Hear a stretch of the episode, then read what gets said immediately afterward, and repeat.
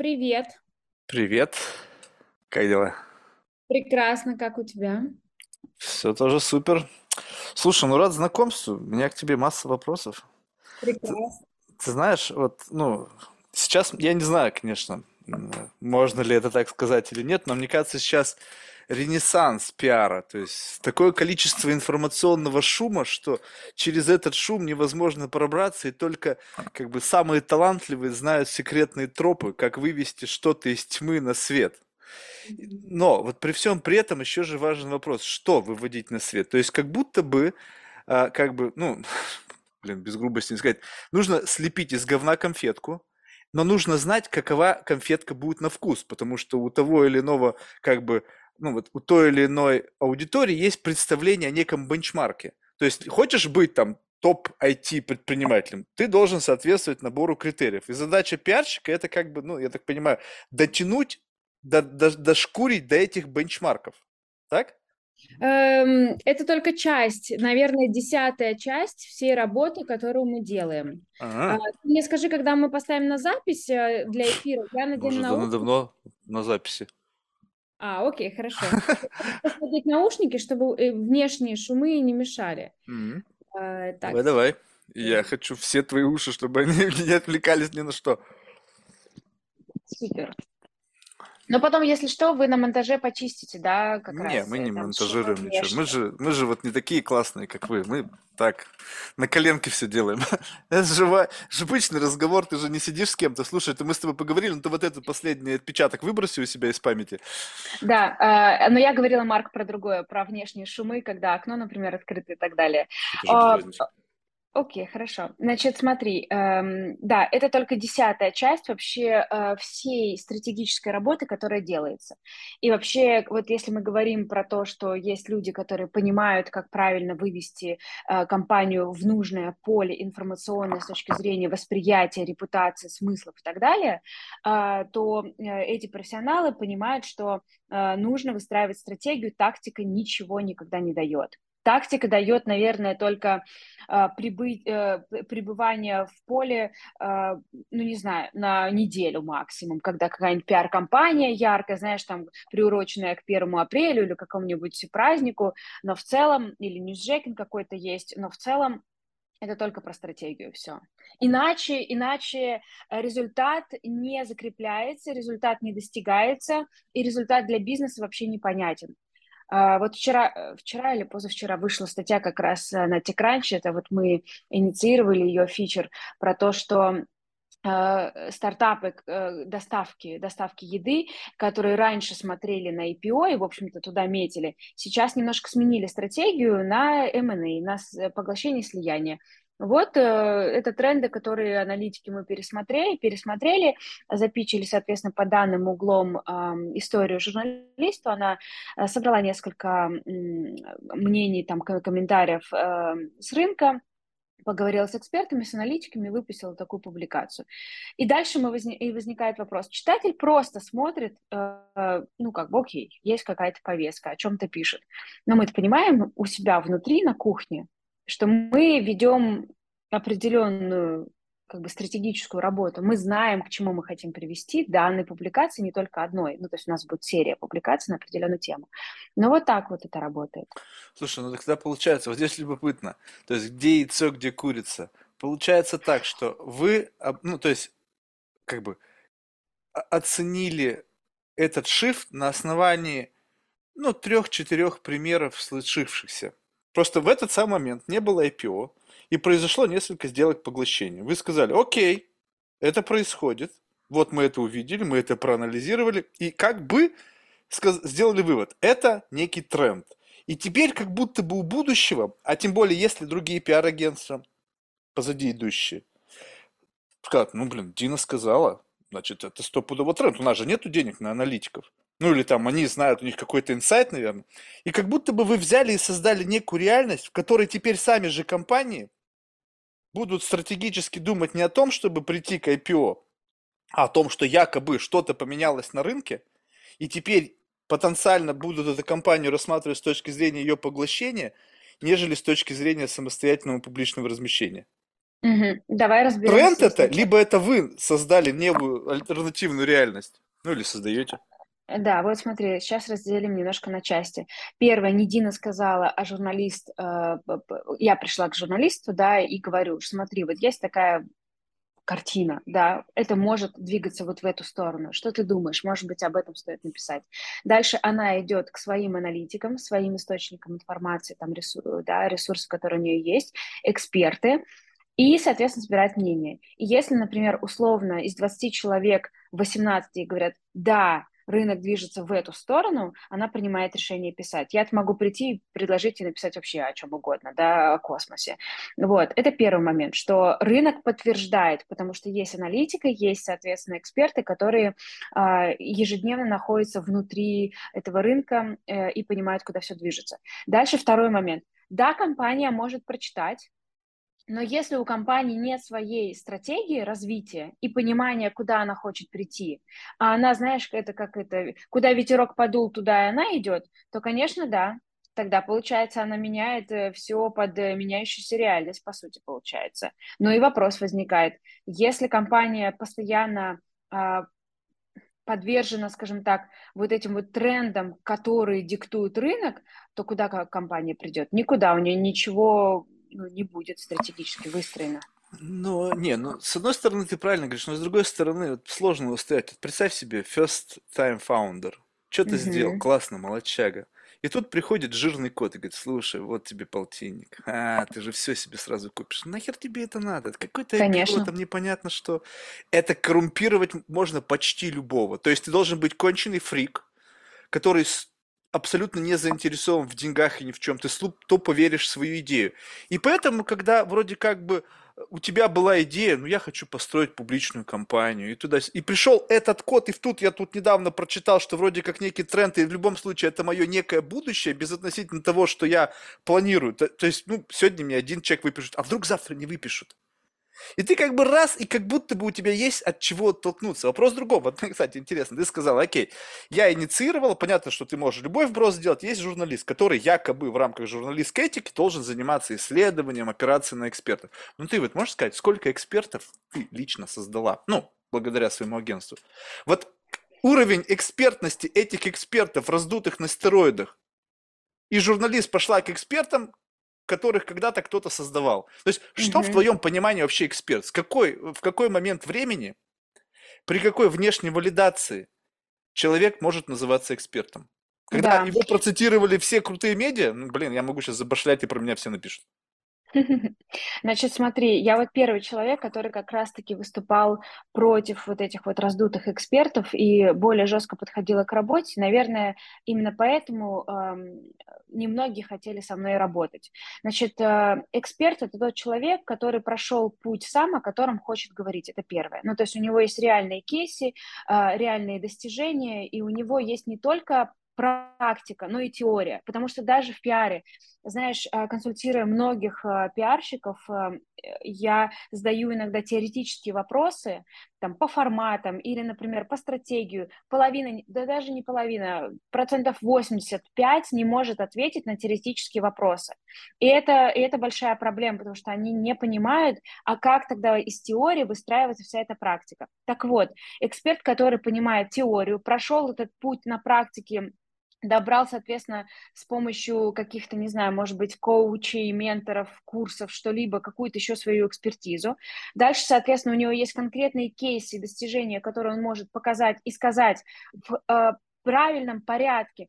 Вот такая была цель, вот это я сделал, механика, э, вот, значит, какая у меня была стратегия или там вообще тактика, и вот результат. Потому что очень многие эксперты говорят, я помог там 300 предпринимателям там что-то сделать.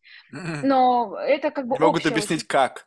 То есть реверс-инжиниринг да, того, что они сделали, не могут сделать. Я так люблю Вообще. спрашивать, слушай, откуда, ты, да. откуда родилась у тебя в голове эта идея? И вот если да. человек может отмотать в своей голове к началу, где идея у него это сформировала, значит, он ее придумал, а не где-то взял да. с потолка. Вот-вот-вот, все очень правильно ты говоришь. Поэтому, соответственно, нужно четко объяснить, как ты помог, чем, с каким запросом они пришли и какому результату ты вообще, э, какой результат достиг. Дальше, значит, эксперт – это тот человек, который отвечает на любые вопросы без подготовки. Ну, то есть, знаешь, когда я работала с экспертами, и эм, мы делали, например, интервью с журналистами, и он мне говорит там, «Э, список вопросов пришли мне? Я говорю, нет, никакого списка вопросов не будет. Постоянно это спрашивают. Ну, конечно, а, потому что если ты эксперт, ты должен без подготовки, спонтанно отвечать на любые вопросы в своей сфере. И, может быть, даже еще смежно. Я поэтому, кстати, многим говорю пиарщикам, что если вы занимаетесь коммуникациями, то вы должны знать маркетинг, social media, венчурную индустрию, если вы работаете, работаете с предпринимателями, стартапами, как поднимаются деньги, как выстраивать каптейбл. Но вообще вот, вот все эти вещи обязательно знать, Иначе возникает вопрос, говорите ли вы на одном языке со своим клиентом. Вот, например, я ничего не понимаю о блокчейне и криптовалютах, я туда даже не суюсь. Хотя, в общем-то, большие деньги сулят постоянно, когда приходят э, предприниматели и говорят, помоги, нам нужно там публикация, интервью или там что-то еще, стратегию выстроить. Ну а зачем? Смысл?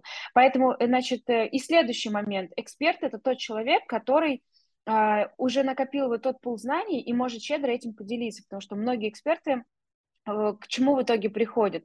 Я знаю, но я не расскажу. Я знаю, но я не помогу.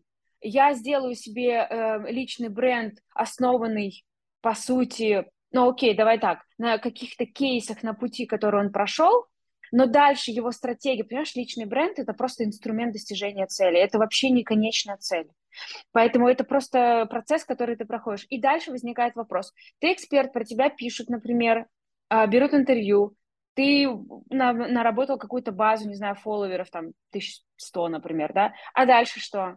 Ты куда ты идешь? У тебя это должна быть стратегия. Что ты хочешь? Ты хочешь как-то изменить индустрию и как-то ее, соответственно, повернуть в другую сторону?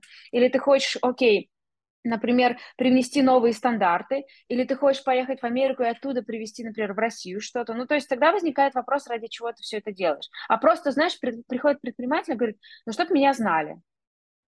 Я говорю, ну, тогда снимай тиктоки, чтобы тебя просто знали. Проще будет намного. Слушай, то есть получается, ну, то есть, окей, я понял, что ты глубоко копаешь с точки зрения экспертности. Вопрос в другом тогда. Получается, что ты особо не распыляешься. То есть ты углубилась в понимание, как мне слепить из вот этого, этой заготовки вот это. То есть кого ты можешь вылепить? То есть, ну, Только ну, то, не, ну я понял, по индустрии, с точки зрения индустрии, классного там предпринимателя, либо классного блогера, либо классного кого. То есть как будто бы любое того, кто он классный, есть набор скиллов и глубина понимания того, как ты лепишь. Ты не можешь слепить классного криптона, потому что ты не понимаешь, как, из чего его делать. То есть как mm-hmm. бы ты нужно сама понимать э, субкультуру, какие-то там особенности. Но ты можешь сделать из этого человека классного вот этого. Так вот это кто? Что да. за набор персоналей? Предприниматель в определенных э, отраслях, не во всех, конечно, э, потому что я тоже должна понимать отрасль, э, с чем я работаю. Э, дальше инвестор, ну и, наверное, это все. То есть ты, ты можешь сделать классную... Подожди, ну окей, ну предприниматели понятно, там вообще, в принципе, это всегда все нужно. Но вот когда речь идет об инвесторах, то есть mm-hmm. получается, что как бы из инвестора нужно кого-то еще и лепить. То есть получается так, что э, просто человек с деньгами потенциально не тот, что ожидается от инвестора? Или получается, что не у каждого человека готовы брать деньги, и как бы квинтэссенцией этого пути является создание э, личности человека, от которого все не только хотят, могут взять, но и хотят получить деньги?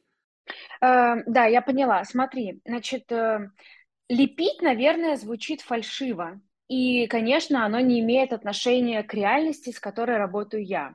Я не работаю с людьми, из которых нужно лепить, потому что всегда все рассыпается, как только. Помнишь, кстати, Клабхаус появился? И очень многие писали потом в Фейсбуке, что сразу было понятно а, по разговорам, а, кто сам пишет все свои посты в Фейсбуке, колонки, знаешь, там дает интервью письменное, а за кого это делают пиарщики или, или помощники. Yeah. Потому что в разговорной речи стало сразу понятно, кто может связать три слова и вообще эксперт своей области, а кто на спонтанные вопросы отвечал ЭБМ. Ну, в общем, поэтому да, видишь, слепить, оно звучит так, что потом оно все равно рассыпается, и это правда, оно рассыпается. Но рассыпается оно о другом, о другое на самом деле.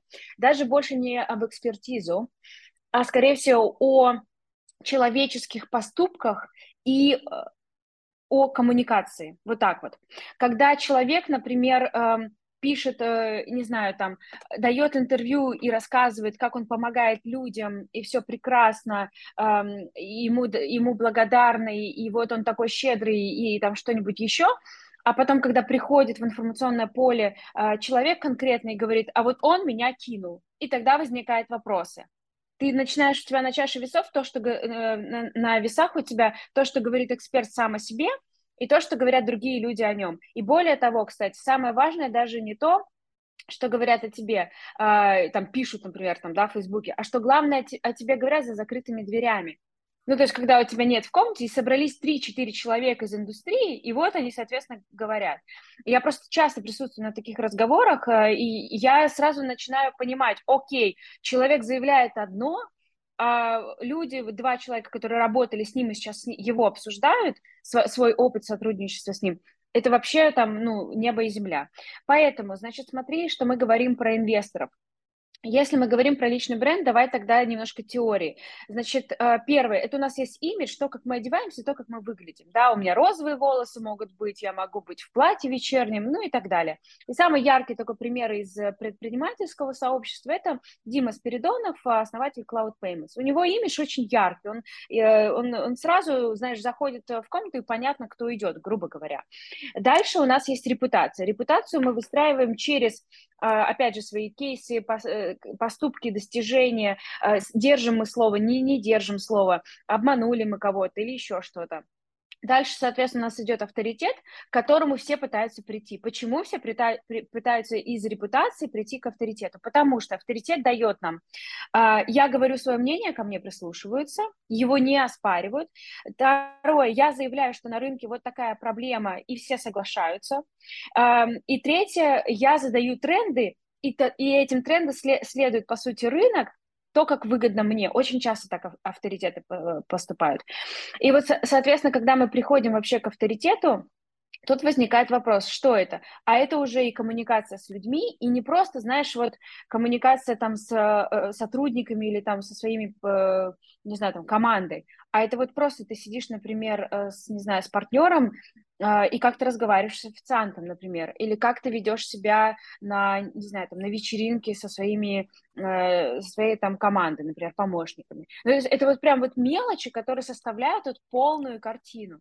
И дальше, соответственно, если ты можешь жить в, в этой реальности, ты действительно соответствуешь тому а, образу, который ты уже построил, то это тогда авторитет. А очень многие люди об этом ломаются, и, и с репутации, со ступеньки репутации до авторитета вообще не доходят, потому что заявляют одно, транслируют другое. Про инвесторов договорю, последний момент. Значит, смотри, да, конечно, есть расхожая фраза smart money, но она mm. сейчас на, настолько расхожая, потому что э, возник, возникает вопрос, окей, есть нетворк, mm-hmm. но теперь нетворк для нас важен, его глубина и его, знаешь как, эм, его глубина и его мощь, э, как, какого рода вопросы ты можешь решить с помощью этого нетворка. Потому что иногда ты можешь сделать один звонок, и у тебя ну, в бизнесе решится огромная, серьезная, например, какая-то проблема.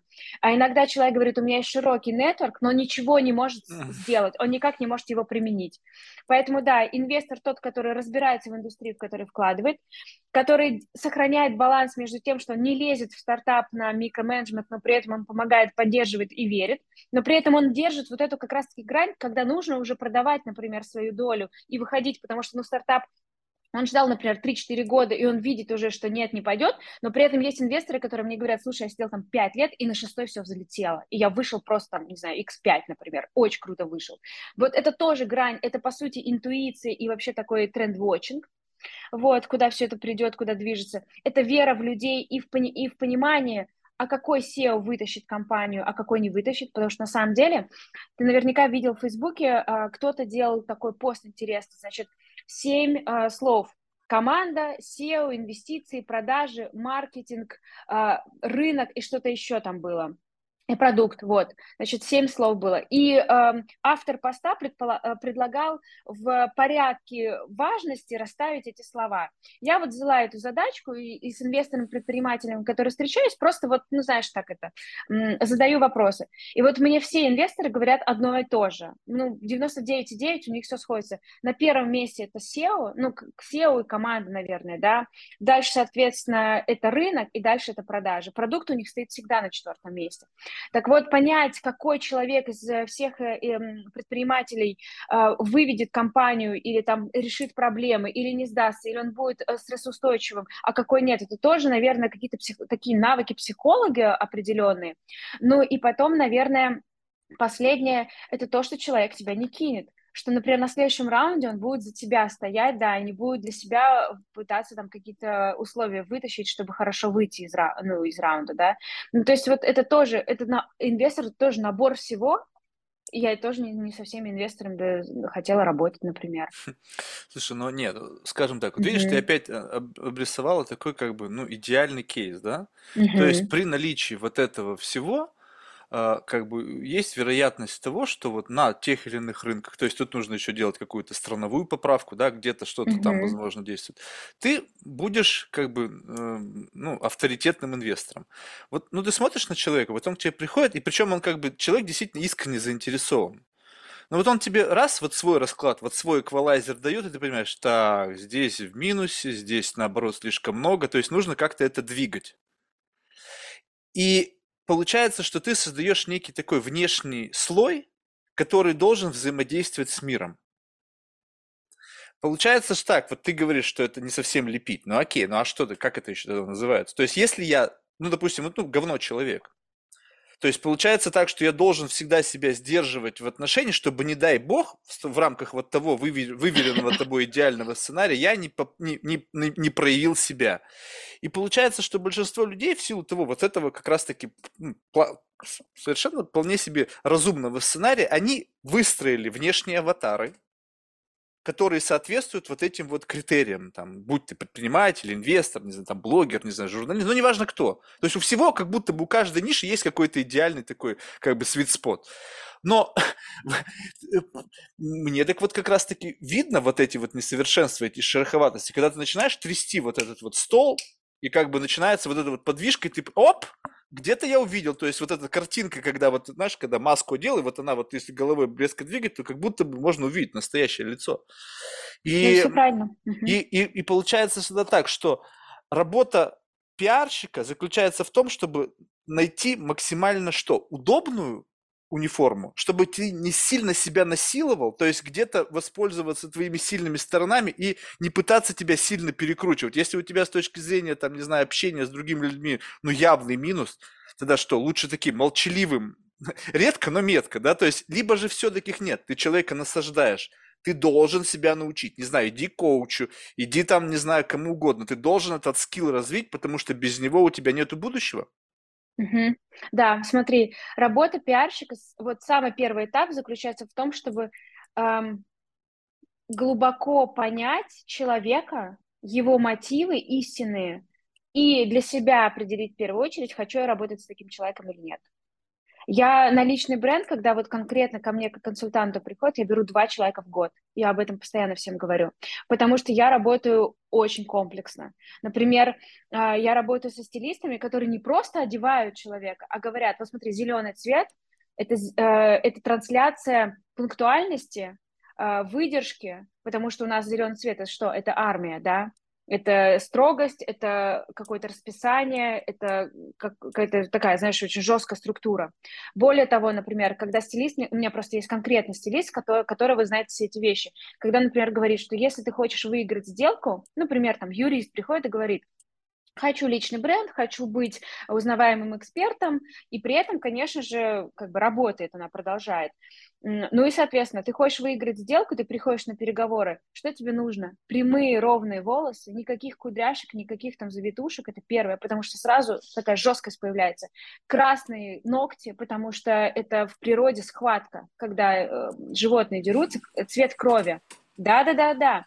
Это, например, строгий пиджак с очень яркими, знаешь, эм, например, какими-то э, там э, плечами жесткими, да, там в стиле Балмейн я бы взяла. Ну, то есть вот она, вот, вот, и мы вот это простраиваем с человеком, потому что возникает вопрос, уж если мы хотим достичь результата, то мы готовы в это вкладываться и прямо вот до конца. И да, действительно, если у нее будет страдать, например, эм, скиллы там переговоров, убеждения, э, не знаю, там, давать интервью правильно, да, я ее отправлю коучу. Если мне человек хм. говорит, что нет, я, я не готов так глубоко идти, я тогда не готова работать.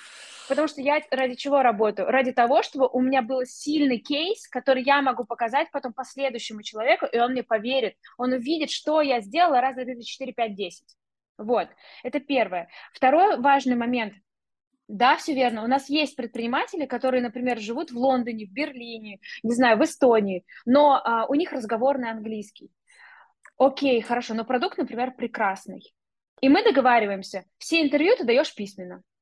Ты не, раз, не созваниваешься с журналистами, никаких подкастов, никаких звонков, потому что ты посыпешься. Это разговор на английском, он не дает тебе э, все возможности. Поэтому, да, только письменное интервью. То есть, понимаешь, есть какие-то мелочи, которые мы можем предусмотреть. Но есть э, такие эксперты, которые, знаешь, к пиарщикам прислушиваются на 5%, и там в Фейсбуке, знаешь, могут выстраивать целый год свое, свой личный бренд, там, образ и так далее, а потом написать какой-нибудь разгромный пост на какую-то тему, вообще не подумать, не, не предупредить, не согласовать. И ты такой думаешь, ё-моё, уже поздно удалять, и уже поздно вообще рассказывать, что человек другой. Поэтому, да, что мы делаем? Есть сильные стороны, мы их сразу же вы, вы, выкатываем на первый план, и стараемся на них играть, конечно. Есть слабые стороны, которые мы пытаемся подкручивать, либо, например, немножко спрятать, ну, как, например, с английским. Но при этом, понимаешь, как бы английский такая тема, вот многие говорят, я учу, я подучу в конце года, ну что там, да, времени нет. Я говорю, короче, заканчиваем с личным брендом, вот продукт у тебя классный, работаем над продуктом. Mm. Продуктовый пиар делаем. А личный бренд, давай немножко так это сократимся. Слушай, ну вот смотри, вот тогда вот, э, скажем так, вот представь себе, что вот я капуша такой, да, вот я сейчас тебя послушал, и теперь все. Если я буду видеть девушку с прямыми волосами, красными ногтями в зеленом, я буду понимать, ага, ну еще и бальман нацепил на себя, ну все понятно. То есть ты хочешь как бы, ты некий экзоскелет делать, ты готова. Ну окей, красавица, ну а дальше-то что? Ты понимаешь, вот, допустим, внешняя атрибутика, как бы, получается, важна для тех, кто, э, по сути, не понимает как это работает. Ну, то есть представь себе, что ты понимаешь, да, тогда мы можем это же нивелировать, потому что это не является твоим преимуществом. Ну, то есть представь себе, да, это сработает на того, кто на подсознательном уровне просто как бы воспринимает какие-то сигналы, но не может их интерпретировать. Если вот. ты это видишь, окей, ты видишь, условно, допустим, я вижу, булшит, я вижу за, за версту, мы это нивелируем, потому что для нас это не имеет значения. Что осталось? Сидишь ты передо мной, растрепанная, только что проснулась голая. Комфортно тебе? Мне да, потому что я могу так сидеть. Мне похер, мне не нужно нацеплять балма, бальман, вы, вытягивать волосы, и там, не знаю, что там еще, что мужики могут сделать, там какую-то бороду красивую. Но еще не принципиально.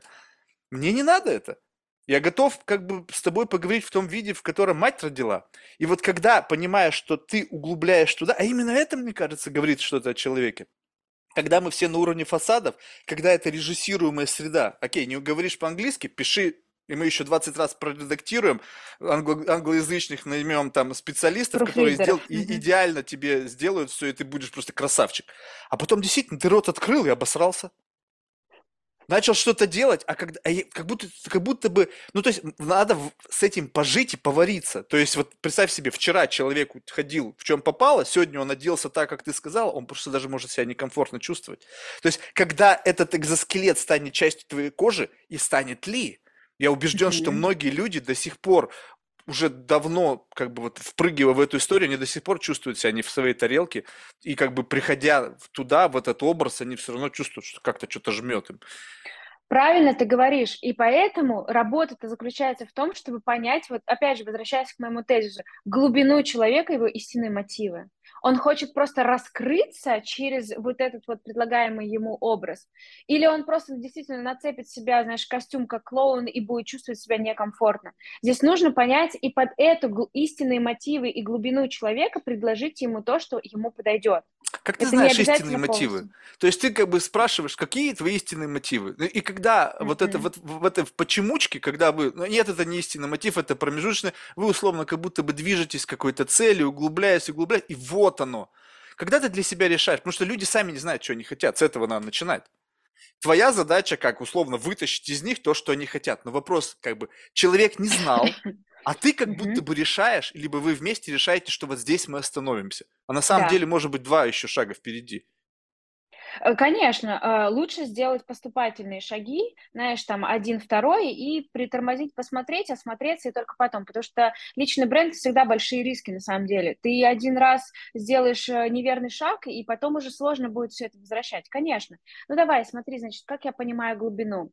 А, Во-первых, есть э, время, которое ты проводишь с человеком в разных обстоятельствах.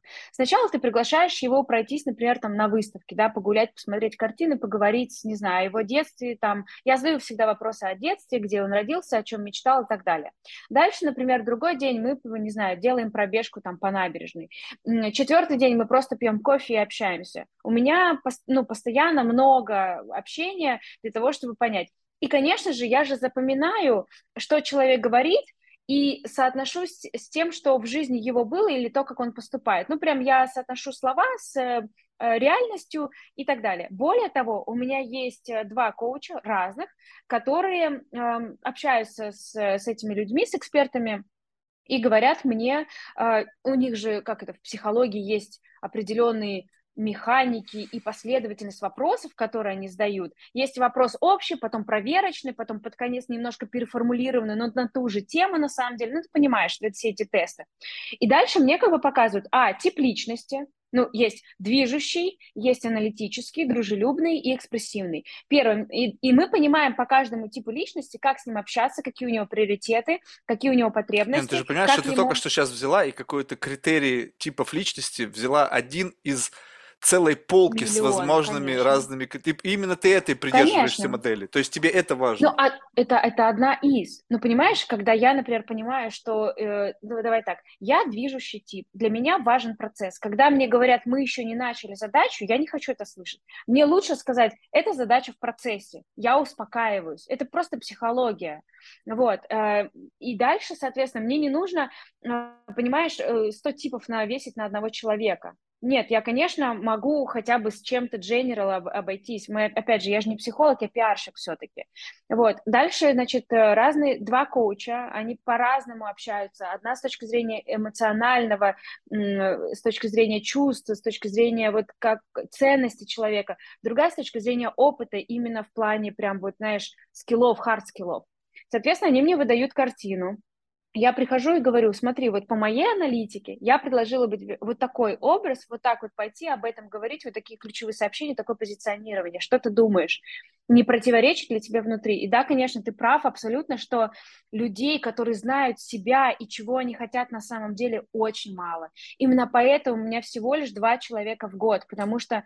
э, И эта выборка идет такая, знаешь, типа там из десятка, потому что ты общаешься с одним, со вторым, и на третьей встрече ты понимаешь, человек вообще запутался, он вообще не понимает. Он говорит, а может быть, мне вообще туда, а может быть, не сюда, но я бы попробовал это. Ты понимаешь, что ты просто будешь, ну, как в детском саду, по сути, э, разбирать его э, вот эти вот, наверное, какие-то ментальные вопросы. И а я хочу делать работу. Это Слушай, я понял. сложно. Да, я с тобой согласен, но вот смотри, вот э, можно ли тогда так сказать? Сейчас как бы пойми, от- откуда идет. То есть мне просто тяжело эту мысль выхватить. Что вот есть абсолютный специалист. Э, Звучит, конечно, дико. Это то же самое, что абсолютный врач, да? То есть ты как будто бы можешь вылечить от всех болезней. Наверное, такого не существует, да? Мгм. Особенно, тем более, когда такое многообразие. Получается, что ты выбираешь людей, чей как бы тип болезни соответствует твоей э, специализации. И, и для того, чтобы понять, твой тип это, это или не твой, тебе нужно сделать какой-то due diligence, покопаться, и как бы в конечном итоге ты, ну, выявляется либо это диагноз твой, и ты готова с этим диагнозом, либо отправлять другому врачу, который, в общем-то, этим, на этом специализируется. Но вот смотри, вот во всем этом, вот представь себе, ты мне сказала, что у тебя есть там некоторые такие, м, поместить человека в определенную среду. То есть ты изначально формируешь контекст. То есть это твой всегда контекст. Ты приглашаешь в Мгм. галерею, может быть, мне нафиг эта галерея не нужна. То есть уже первый звоночек. Человек не из моего типа, да? Либо, либо ты должна угадывать мои интересы. То есть, может быть, это твой тип. Как бы представь себе, что интересы и тип это не всегда одно и то же. Что, в принципе, это может быть твой кейс, но человека совершенно не интересно ни, там, ни классическая музыка, ни изобразительное искусство. Но твой тип. То есть, вот как бы получается так, как ты формируешь контекст? Ты изначально предполагаешь, в какой контекст нужно поместить человека, и насколько этот контекст, он как бы приятен для тебя. Либо ты специально можешь какой-то такой экстремальный контекст создать для того, чтобы человека проверить, насколько вот он... Ну что люди играют, они всегда захотят показаться в тебе лучше, чем они есть. Они коучи могут пока... захотят показаться лучше, чем они есть. И получается, с чем ты работаешь? Если это пози- ну, ложные данные, то и вывод ты будешь делать на основании ложных данных. Так если он будет э, казаться даже мне, по сути, самому такому близкому человеку в выстраивании личного бренда, не, тем, какой он есть на самом деле, так он сам себе навредит, он не мне навредит, Ну понимаешь? что, все Ну тебе да, правду матку потрачу. говорят?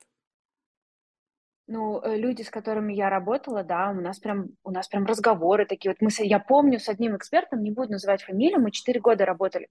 Вот я садилась и говорила, вот ты же понимаешь, вот сегодня собрание ты сказал вот это. Ну, там с командой, да, была такая встреча. Говорю, ты же понимаешь, что это публично говорить нельзя ни в коем случае. И писать об этом. Он такой, да, я понимаю. Я говорю, пожалуйста, никогда. Или, например, а, постоянно, когда фраза звучала а, предсказывать, я говорю, прогнозировать. Забудь слово предсказывать. Прогнозировать ты говоришь всегда. Слушай, ну ты прямо вообще, ты ломаешь человека. Нет. Ну а как? Ну вот представь Послушай, себе. ну Ну вот смотри, гадалки. не, ну я Это понял. язык нужно знать. Стоп, подожди, я, я понимаю. То есть здесь есть некая семантика, риторика. Я, все, я имею в виду, что получается ты выстраиваешь новые как бы поведенческие модели. То есть у него есть определенный какой-то поведенческий такой стереотип. То есть в этот момент я говорю это слово, в этот момент это. Это говорить нельзя. То есть Мгм. это говори... И получается так, что в тот самый момент ты как бы ставишь некий как бы вокруг вот этого внутреннего интеншена, может, может быть уродливого, да, который в принципе, наверное, никто не хочет видеть. Но ты начинаешь городить некий забор и фильтр, такая буферная зона. То есть как только мысль возникает, стоп, калибруем, где ты находишься, кто перед тобой сидит, кто это потенциально услышит. И это многозадачность, и я должен как бы откалибровать все. Чем быстрее это делаю, тем я профессиональный, и выдать ауткам, соответствующий чему? Контексту. В этом словах вообще сколько от тебя остается в конечном итоге? Сколько М, в этих ну, словах тебя? Да нас на самом деле, вот если так взять, нас самих-то остается мало, учитывая, например, новую этику, Марк. Ну вот правда. Ну, мне Нас пофиг, я самих остается... стараюсь максимально сохраняться. Уж если вижу, что там, ну, супер токсично, если я что-то ляпну, то это, скорее всего, просто мне же будет боком, но иногда даже я могу специально, ну, мне любопытно, загрызут или, или не загрызут. Но вот понимаешь, ты готов рисковать. И, кстати, этот вопрос, насколько вы готовы рисковать, это самый главный вопрос в личном бренде. Очень многие люди говорят, я хочу... Вот, кстати, я всегда привожу пример, очень яркий из моей практики. А, Наверное, больше, больше половины предпринимателей, которые приходили ко мне и говорили, что я хочу личный бренд, все приводили в пример Илью Сачкова. Все говорили, я хочу такой же личный бренд, как у Ильи Сачкова. Его такой. а, Группа Би, основатель компании Группа Би, кибербезопасность. Так вот, значит, он яркий, а, о нем все говорят, его уважают, к нему прислушиваются, у него постоянно берут интервью, он постоянно в информационном поле. И я все время говорила, а вы готовы рисковать так, как рискует Илья? Вы готовы точно такие же заявления делать, как заяв... какие заявления делает он? Очень яркие, очень рискованные, если честно, были. И многие на этом вопросе такие спускаются, такие, не, я так не готов. Я говорю, тогда и такого же личного бренда, такого же яркого образа вы не получите, потому что, ну, Илья идет по тому пути, а, который привел, ему, он проделал определенные шаги, он действует определенным образом. Так вот, смотри по поводу э, контекста, да, там музей, галереи и так далее. Нет, конечно, слушай, ну первая, первая встреча, когда вот человек говорит, ты личный бренд, посоветовали, давай там а, пообщаемся. Я говорю, давай, попьем кофе. Мы встречаемся, я спрашиваю, что любишь делать? Не знаю, какой спорт любишь, э, там, как проводишь свободное время, там, какие у тебя там стратегии в жизни, да, какой карьерный путь ты для себя видишь, как ты простраиваешь вообще, какая твоя там цель и так далее. Человек говорит, я бегаю, я люблю бегать. Я говорю, окей, хорошо. Например, давай там в субботу, в пятницу побегаем. Давай. Чело- Ну, я ничего ему не, не насаживаю. Я Ну ему окей, ты, говорю, ты, что пол- ну да. вот, окей, но, а представьте, человек говорит, ни хрена не делает. Ну, тогда вот, возвращаемся к э, тезису, который я сказала. Первый шаг пиарщика профессионального решить, он хочет работать с этим человеком или нет. Я говорю, а, то есть все, получается, что если человек не бегает и не хочет, не, не хочет никуда, то в принципе получается что? То есть тебе, ты, ты... А как личный бренд выстраивать? Он же не выстраивается только на экспертизе рабочей. Мы же еще лайфстайл должны добавить. Мы же показываем человека в целом.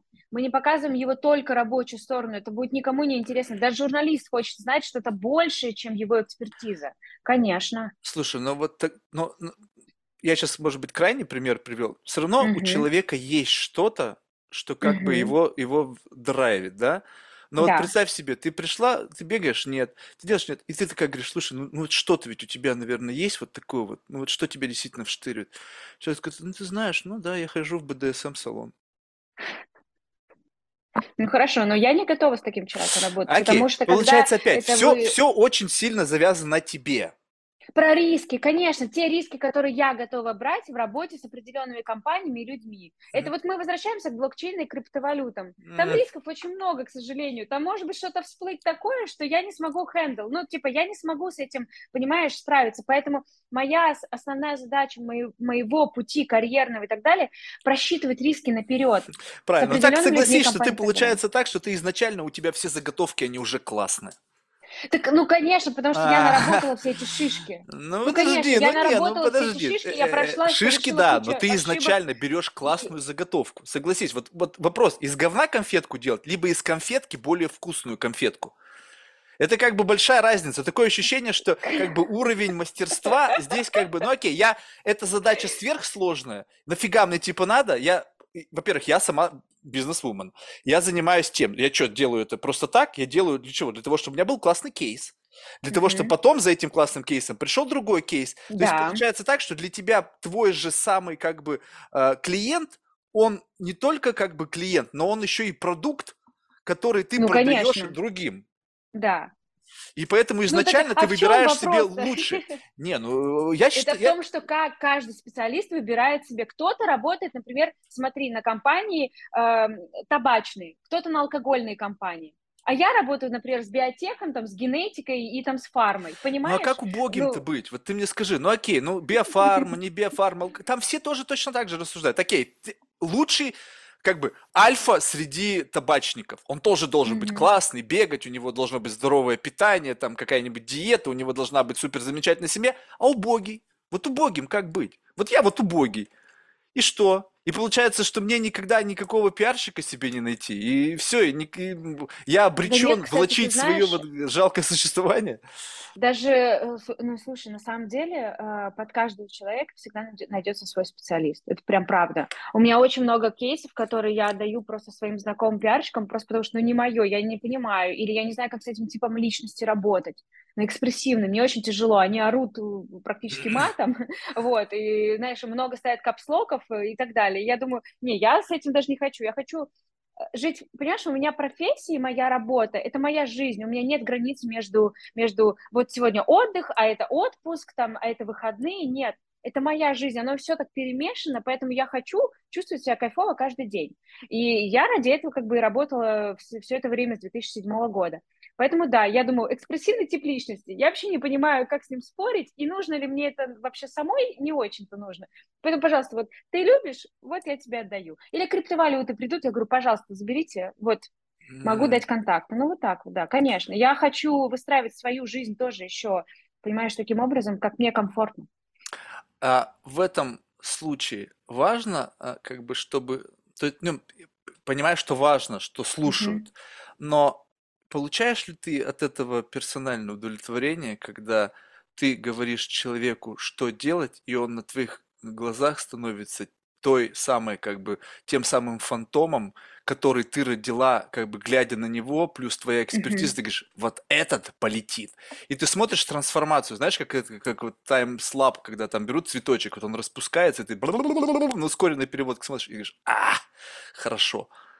Да, а, а еще важнее, на самом деле, для меня, когда человек приходит к достигнутой цели, одной из, потому что там же много мейлстонов, да, значит, приходит к этой цели, и потом из этой точки может чем-то помочь, например, мне. Это такой кайф, когда ты развиваешь отношения долгосрочно, глубоко, и ты постоянно э, находишься в общении с человеком, и вы оба растете, и дальше у меня, потому что ко мне же приходит, потому что у меня есть ресурсы, я эти все ресурсы вкладываю, через 3-4 года, например, человек достиг какой-то точки, э, и из этой точки он теперь обратно мне может чем-то помочь или что-то подсказать. Вот это самый кайф у него, то есть ты как бы выстраиваешь отношения так, чтобы это всегда было, либо это, если этого нет, то, ну, ничего страшного. То есть как будто да, бы а это, это ощущение, что у человека уходит с неким чувством долга, не, не, которое ты искусственно подожди. в него интегрируешь.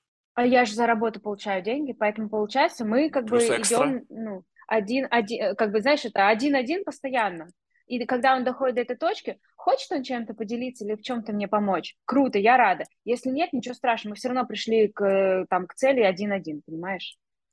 Слушай, ну тогда ну, совершенно такой, мне кажется, разумный вопрос. Вот э, построение личного бренда как-то сейчас просто стало как, знаешь, как некая школа, то есть как некий монастырь появился, да, то есть как будто бы раньше просто люди были яркими, они привлекали внимание, ну, блин, пиар существовал всегда, но я имею в виду, что как бы вот отдельно дисциплину вот такую вот, которую теперь есть прямо школы, есть специалисты, есть, вот, это как будто бы, ну, продукт последнего десятилетия.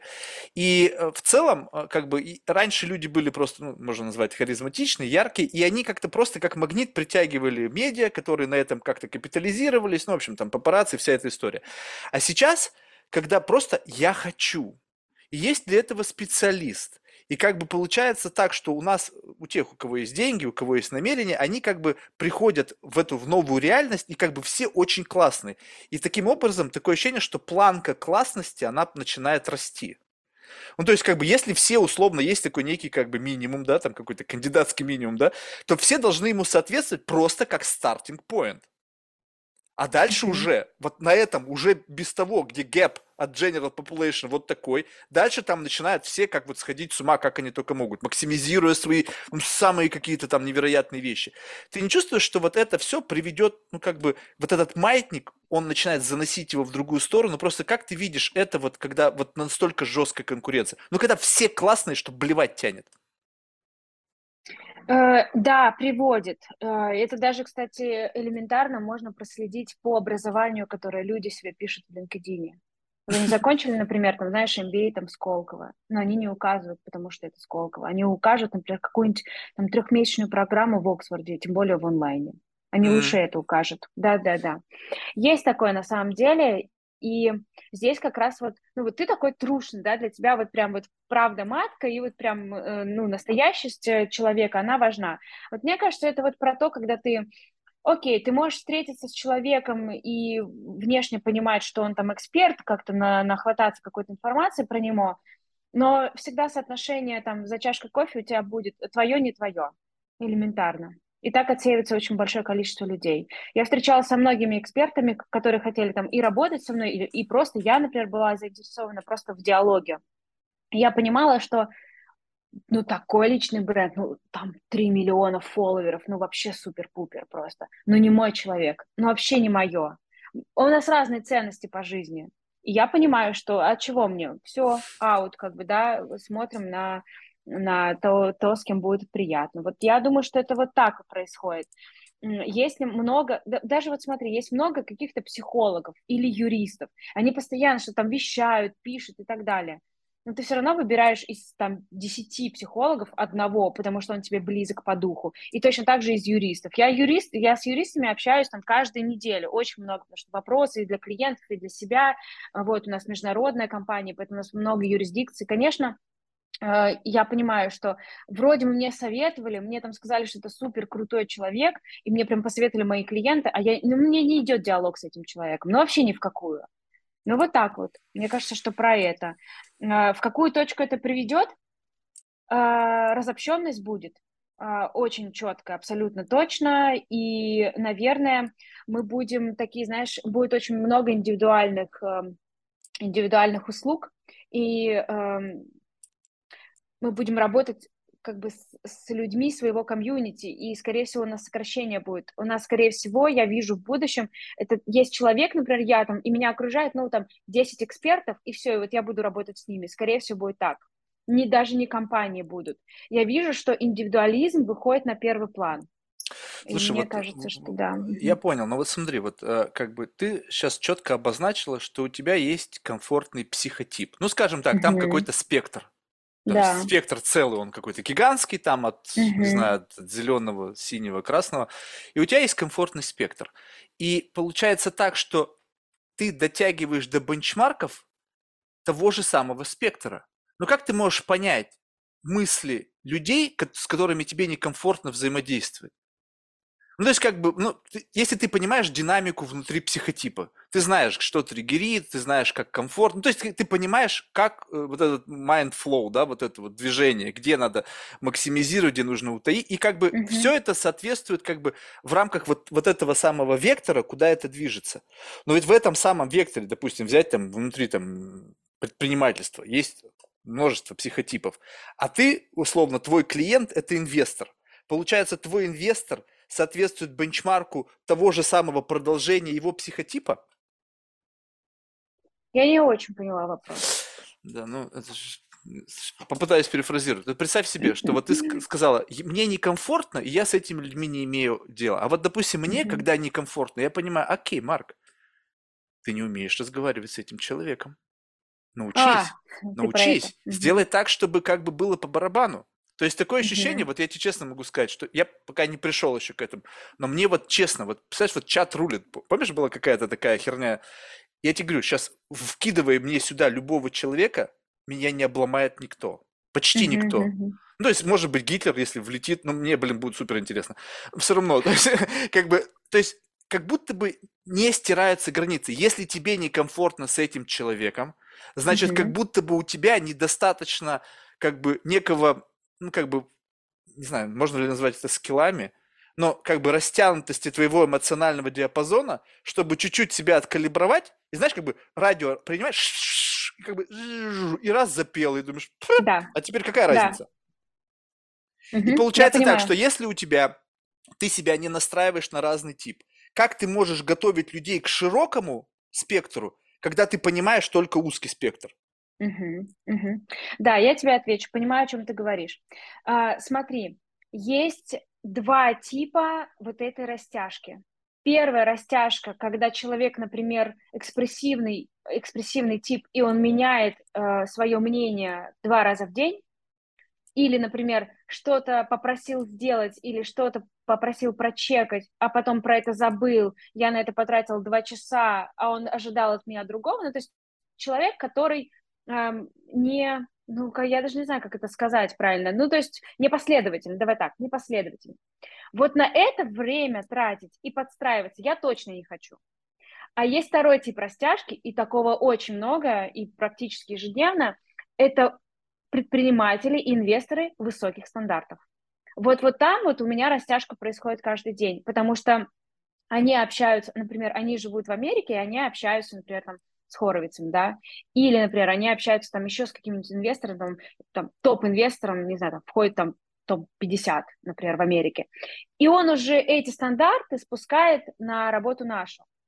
И там у меня идет растяжка, потому что человек, например, там просит того, что я не делала раньше, или, например, просит быстрее, или просит решить более сложную задачу корпоративную, бывает такое, да, там я готова растягиваться, я работаю постоянно с коучами, с менторами. У меня бизнес-коуч мой, американка, мы с ней работаем уже 4 года, и она постоянно меня дотягивает.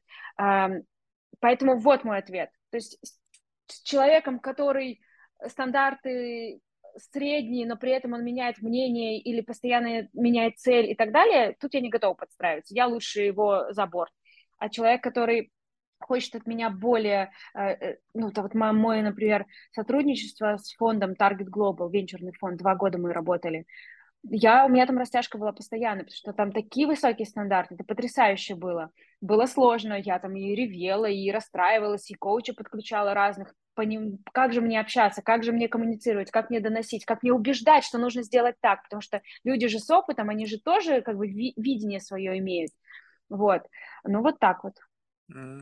Любопытно. То есть просто получается так, что там, где ты видишь, ну, то есть как бы растяжка со смыслом, получается, тянуться больно, но ты понимаешь, зачем это нужно. Конечно, А да. там, где ты понимаешь, что ты, как бы твои, твой вклад в это девальвируется, то есть человек как бы не то чтобы не ценит, он просто вообще забыл о том, что он тебя об этом просил. А просто под...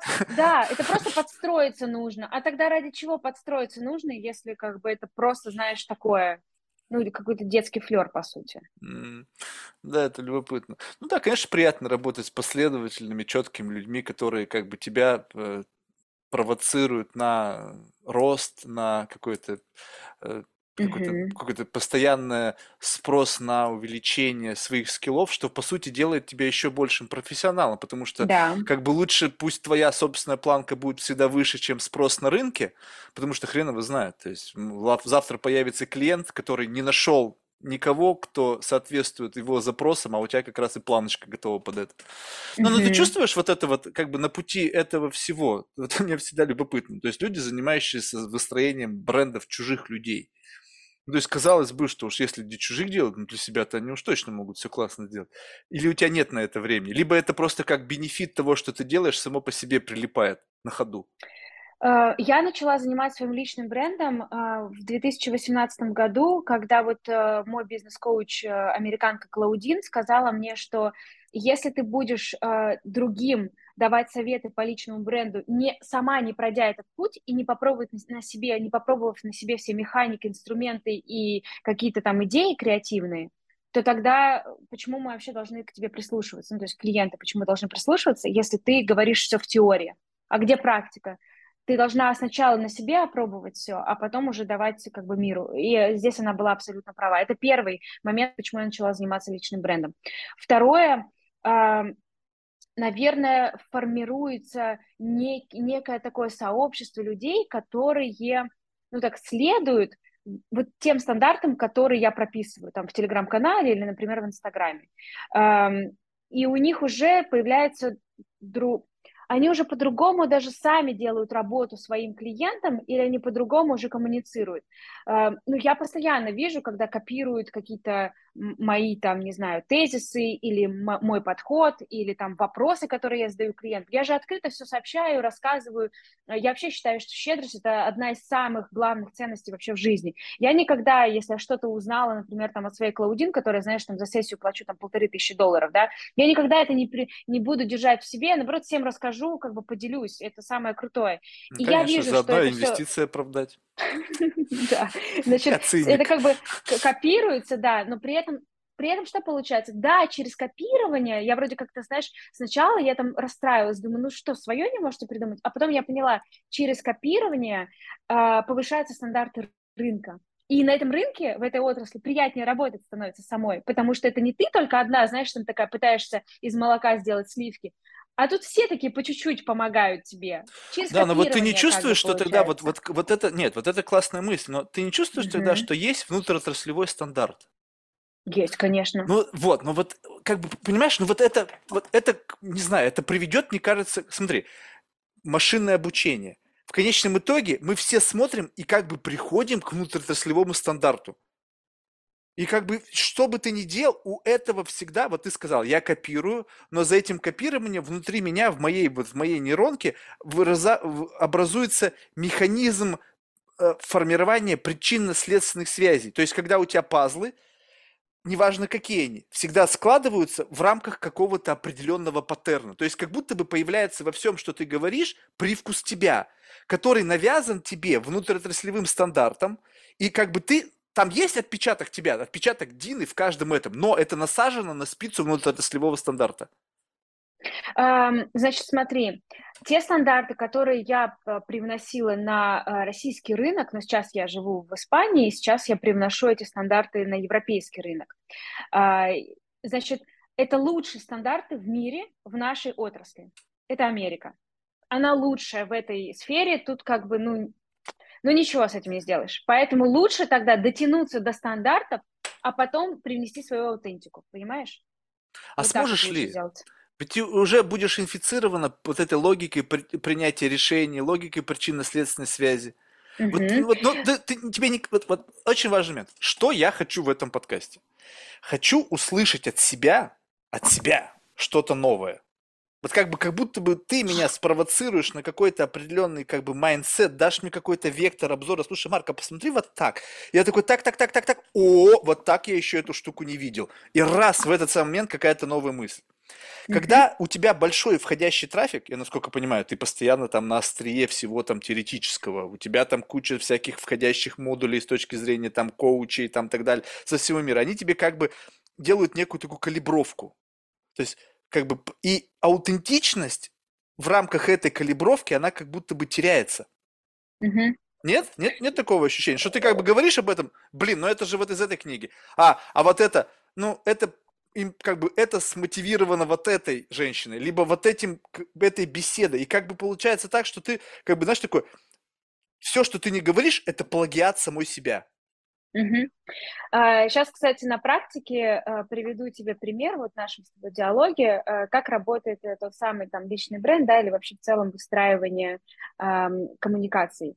Mm-hmm человек, который знает технику манипуляции, сейчас в нашем с тобой диалоге услышит, как ты попытался манипулировать мной, но я это заметила, и я это не приму. Ты сказал, я хочу от... Ты вроде бы сказал, что я хочу от себя услышать, но при этом ты перекинул на меня, что, Дина, скажи что-нибудь такое, чтобы для меня появился новый взгляд. Это была такая... Не, ну триггер, я тебя, конечно, так и рассматриваю тебя как триггер. Да, Тут да, даже вопросов тому, нет, что... я даже не скрываю это. Это к тому, что специалисты в коммуникациях они как раз вот эти вот тоже техники э, вот таких вот манипуляций, они тоже должны знать и видеть. Это просто про профессионализм. Это я просто отстройка, просто потому что это, видишь, в практику у нас с тобой вышло. Значит, смотри, э, есть стандарты, ты э, э, через высокие стандарты быстрее достигаешь целей и быстрее приходишь к результату. Бизнес всегда про э, результат и про деньги. Соответственно, если ты понимаешь, что если ты возьмешь этот фреймворк, пронесешь его через работу, придешь к какой-то цели для компании, она тебе будет благодарна, соответственно, у тебя будет дальше закольцовка через входящие, не знаю, там, рекомендации, и ты получишь больше клиентов. То есть тот фреймворк, который мы используем высокого стандарта, без отпечатков, даже если, например, он приводит к результату положительному. Да, и так работает вообще на самом деле везде. А, пресс-релиз. Пресс-релиз – это определенная просто формула, как писать текст.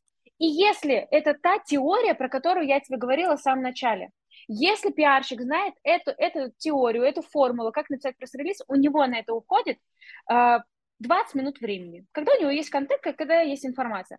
Это проверочный вопрос, который я задаю всем. Сколько у тебя в среднем уходит на написание пресс-релиза? Кто-то говорит час, кто-то говорит полтора, кто-то говорит, ну, полдня я могу просидеть. Все, я сразу понимаю, человек не знает теорию. Вот, и мы к этому с тобой приходим. Да, действительно, у нас может не быть отпечатка, мы можем находиться в рамках, но мы достигаем результата.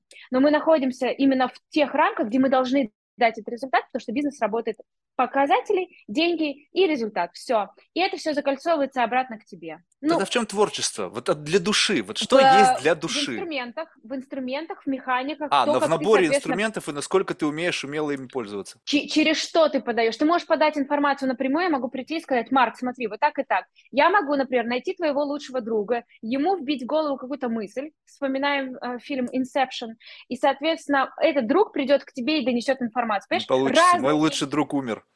Тебе придется сделать мощный трип, чтобы с ним побеседовать. Да, значит, есть разные способы и механики донесения информации, решения любой бизнес-задачи и так далее. Еще один, кстати, проверочный вопрос, который пиарщикам тоже задаю. А, какие есть способы решения э, очень сложной бизнес-задачи э, для, э, для пиарщика, когда ты можешь не использовать media relations, когда ты не используешь журналистов, потому что, ну, знаешь, пушка по воробьям иногда. И вот они такие, типа, а как? Я говорю, а берешь просто два-три стейкхолдера, ну, важных там инфлюенсера, да, в этой теме, собираешь их на обед в закрытой комнате, и происходит диалог, где ты добиваешься цели. Но это тоже решение. Понимаешь, ты можешь статью в «Коммерсанте» выпустить или Wall Street Journal, а можешь собрать два-три человека со своим, например, спикером и решить эту задачу. У меня такой опыт был. И, а, а был опыт другой, когда я, например... Вот так вот и происходит тайные да. правительства, сговоры и манипуляции рынком. Вот креатив тебе, понимаешь? Вот креатив тебе. Ну, как бы креатив такой так себе. Ну, как бы, ну, вроде бы как бы common sense. Если бы не существовали тайные правительства, я бы сказал, что это ты только что молодец придумала. Вроде бы как бы это понятно. Слушай, ну, тогда окей, э, скажем так, что я вижу, что у тебя есть просто спрос на наработку инструментов. Мне тоже нравится слово инструмент. Как бы я люблю когнитивные инструменты, но эти, правда, все инструменты, они, как правило, инструменты манипуляции. То есть я не знаю, какого хрена мне это интересно, но, видимо, потому что люди на самом деле вот сознательно не хотят открываться, и приходится с ними что-то искусственно делать, чтобы из них выдавить капельку правды. Ну, то есть, mm-hmm. причем правда ведь она разная может быть. Ты можешь сказать что-то, вопрос, насколько как бы это самое страшное из зол, да, то есть, как правило, люди всегда начинают как бы по мере значимости там вываливать, и, в общем-то, это отдаляет тебя от понимания человека. Вот насколько тебе вообще важно понимать, кто человек? Сейчас представь себе, что это не совсем таки работа. Mm-hmm. Когда тебе, понятно, нужно понять, что за внутри сидит, чтобы начать с этим работать. И тут вопрос, то, насколько человек открыт, ты специально делаешь так, чтобы он открылся, но в жизни вообще. Насколько тебе важна глубина понимания, кто перед тобой? Ну, если мы говорим про окружение, круги Донбара, знаешь? А, значит, первый, первый круг это у тебя самый близкий, там, не знаю, семья, может быть, лучший там друг и так далее. Это 5-7 человек всегда, максимум. А, ну, окей, если у тебя 10 детей, поболее. Значит, второй круг Донбара это у тебя 15 человек, это люди, которым ты можешь позвонить среди ночи, попросить помощи, совета, чего угодно, они там могут тебя вытащить, да. Следующий круг – это человек 50, к которым ты можешь обратиться по совету, но ты всегда напишешь, э, за советом, но ты всегда напишешь, можно я тебя наберу, или когда тебе удобно созвониться. И дальше есть еще человек 150-200, который, в общем, ты знаешь, помнишь имя, но как бы не сильно связан. Так вот, э, первые два круга, да, это семья супер близкие, и люди, которым я могу 15 человек позвонить в любое время суток и попросить, это супер важно. Вот двадцатка в моей жизни, 15-20 человек в моей жизни, супер важно, их ценности, то, как они помнят, что, что, для меня важно, э, то, как они э, вообще двигаются по жизни и так далее. Э, конечно, э, остальные два круга, ну, как бы не очень. У меня всего пять человек, разные. наверное, можно насчитать. Уж каких там 150-200. Ну, нет, ну ты же знаешь, например, там имена своих героев, да, в, в подкасте. И ну, что? вот это Я могу им написать наверное, и сказать, что... Не, не, это третий круг. Ты а, то есть просто достаточно людей. знать человека и его какое-то описание. Ну, это третий, третий круг, да. А вот мы говорим, если про первый и второй, это люди, которые прям, ну, для тебя важная часть твоей жизни. Да, тут важна глубина, ценности, вообще в целом там какие-то, ну, э, этика какая-то тоже, чтобы она важна была, да. Вот, ты же проводишь с этими людьми, 15-20 человек, ты проводишь очень много времени в жизни. Вот. Насколько тогда вот твой опыт извлечения какого-то вот, ну, ну начинки из клиентов помогает mm-hmm. сближаться с людьми из ближнего круга? Либо это никак не связанные вещи? А, нет, есть у меня клиенты, которые стали моими друзьями. Mm-hmm. Да, которые вошли в этот в эти там 15 человек. Да, есть такие пара, даже три человека. Тут, тут, получается, все сходится. И мы круто работаем, и мы взаимодействуем, у нас есть какой-то результат, потому что это и наше вложение, и их вложение, да. Дальше, соответственно, что мы совпадаем по какому-то мировоззрению и какие-то ценности общие, и мы встречаемся, там, я приезжаю к ней, там, не знаю, там, в Ригу, она приезжает ко мне в Барселону, или там мы где-то еще можем увидеться, или просто созвониться, списаться вообще, как дела, там, фолловим друг друга в Инстаграме, условно. Ну, такие вот вещи, да. Слушай, ну это что, это ага. близкое, близкое общение? Ну, ты просто а... то, что ты описала, как бы вот, ну, в моей системе координат что-то не совсем близкое. Э, смотря что для тебя близко, то давай тогда включим понимание, да, Близко понятие. это когда вот твое, вот, вот ну, условно, ваши миры, это вот какая-то там ядро и вокруг какая-то там, не знаю, какая-то сфера. И, как правило, они бум-бум сферами ядра, они ну, вот как угу. бы близко-близко ну, почти не соединяются. Эм, мне кажется, что э, вот эти вот я, ядро, про которое ты говоришь, это ценности для меня. Это самое главное. Э, но при этом я тебе скажу такую еще вещь.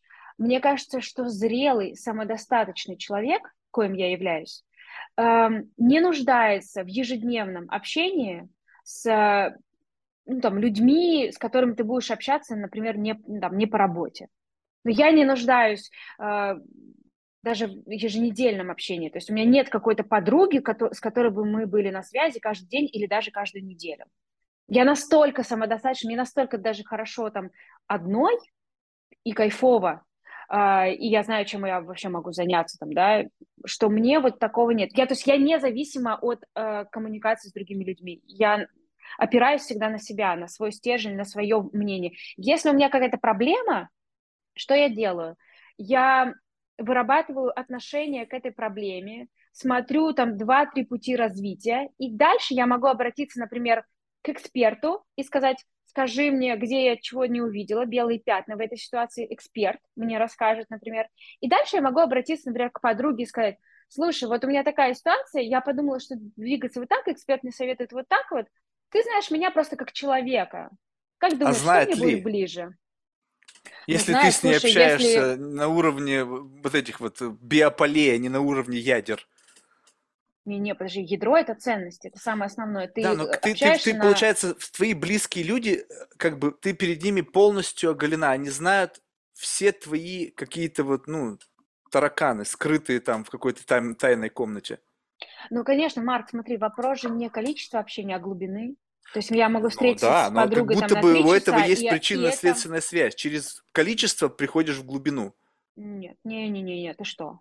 Не-не, нет, я могу встречаться с подругой, например, э, там три часа, четыре часа можем провести там раз-два месяца, но это будет такое наполненное, откровенное, искреннее общение, что, конечно, как бы, Окей, а, вот тебе тогда да. пример. Смотри, а тогда представь себе, ну, а, в твоем случае ты сказал, мне это не надо. А теперь представь себе, какой бы глубины вы могли достигнуть, берем как бы тебя в другой метавселенной, где у тебя есть спрос. И теперь эти три часа, но не раз в два месяца, а раз в неделю. И теперь суммирую количество лет, когда вы дружите, и количество глубины погружения, к которому вы сможете прийти за один и тот же промежуток времени. Ведь будет глубже. Нет, я не согласна с тобой. Знаешь почему? почему?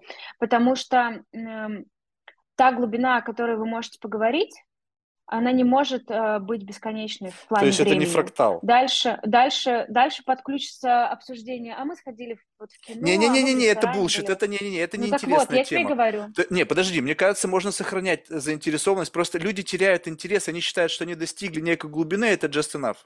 Все, мы инвестировали, я считаю, больше мне вглубь тебя не нужно, я как будто бы все о тебе знаю, но это иллюзия. Ты же меняешься, Если... ты просыпаешься утром уже другой. А Смотри. два месяца тебя не было, ты еще изменилась сильнее. О, вот, ты затронул очень важную тему, а, которая является большой иллюзией на самом деле. Смотри, мы с тобой говорили ранее про то, что очень мало людей знают себя, чего они хотят, какие у них цели и вообще в целом, как бы, да, кто они. Uh-huh. Вот э, я общаюсь, ну, то есть, опять же, самый близкий круг людей, там человек 15, да, 10-15 там, это те люди, которые знают себя глубоко. И через два месяца я не приду к новому человеку глубинно. Я знаю, что у него такие ценности, у меня вот такие ценности. И мы эти ценности, э, знаешь, как это, как волны оскала обили уже сотни раз. Они уже проверены просто с ситуациями, временем, людьми там разными. Поэтому э, через 2-3 месяца я приду, может быть, к человеку, у которого есть новые идеи, новые мысли, новые, может быть, там увлечения, но глубина человек все равно будет таким же. Ну, иначе Интересно. я очень сильно раз, разочаруюсь, знаешь, э, что человек меняется каждые два месяца, значит, чего это не я меняется. не понимаю. Это подожди, вот подожди, вот ты очень как бы, ты почему-то очень радикально на это смотришь. Принципиально uh-huh. ничего не меняется, потому что это уже котлован глубиной, допустим, uh-huh. в километр. Ты не можешь mm-hmm. вдруг, откопав там метр, сказать, что теперь вдруг котлован находится в другом месте. Нет, это тот же котлован. Но как будто бы, знаешь, вот когда вот была там теоретическая физика, вот раньше там был какой-то предел, да, погружения, а потом бамп, вот какой-то бозон Хиггса появился. То есть как будто бы еще чуть-чуть раздробили, понимаешь? То есть как будто бы и неизвестно, то есть мы сейчас находимся на некой ступени, когда ну все, больше, больше все, particles, ну там есть там search по hidden particles, но фак его знает, то есть может быть и нету. может быть, как бы вот это, но как будто бы душа, ну, сознание человека, оно как раз-таки находится в состоянии далеко, еще очень далекого от того, что ты разговариваешь с человеком, который понимает себя на уровне бозона Хиггса. Как правило, там еще можно расчленять и расчленять и уходить вглубь очень далеко. Вопрос как бы, а зачем? Мне многие спрашивают, Марк, а зачем? Потому что как бы я функционирую на уровне стопроцентной эффективности, ну или близко к этому. Успешно у тебя работа, вроде бы как бы нахрена мне вот этот вот дрель какая-то вглубь, mm когда и так у меня замечательные отношения с моей подругой. То есть я понимаю, наши ценности сходятся, она меня не предает, я ее не предаю, мы обмениваемся информацией, круто!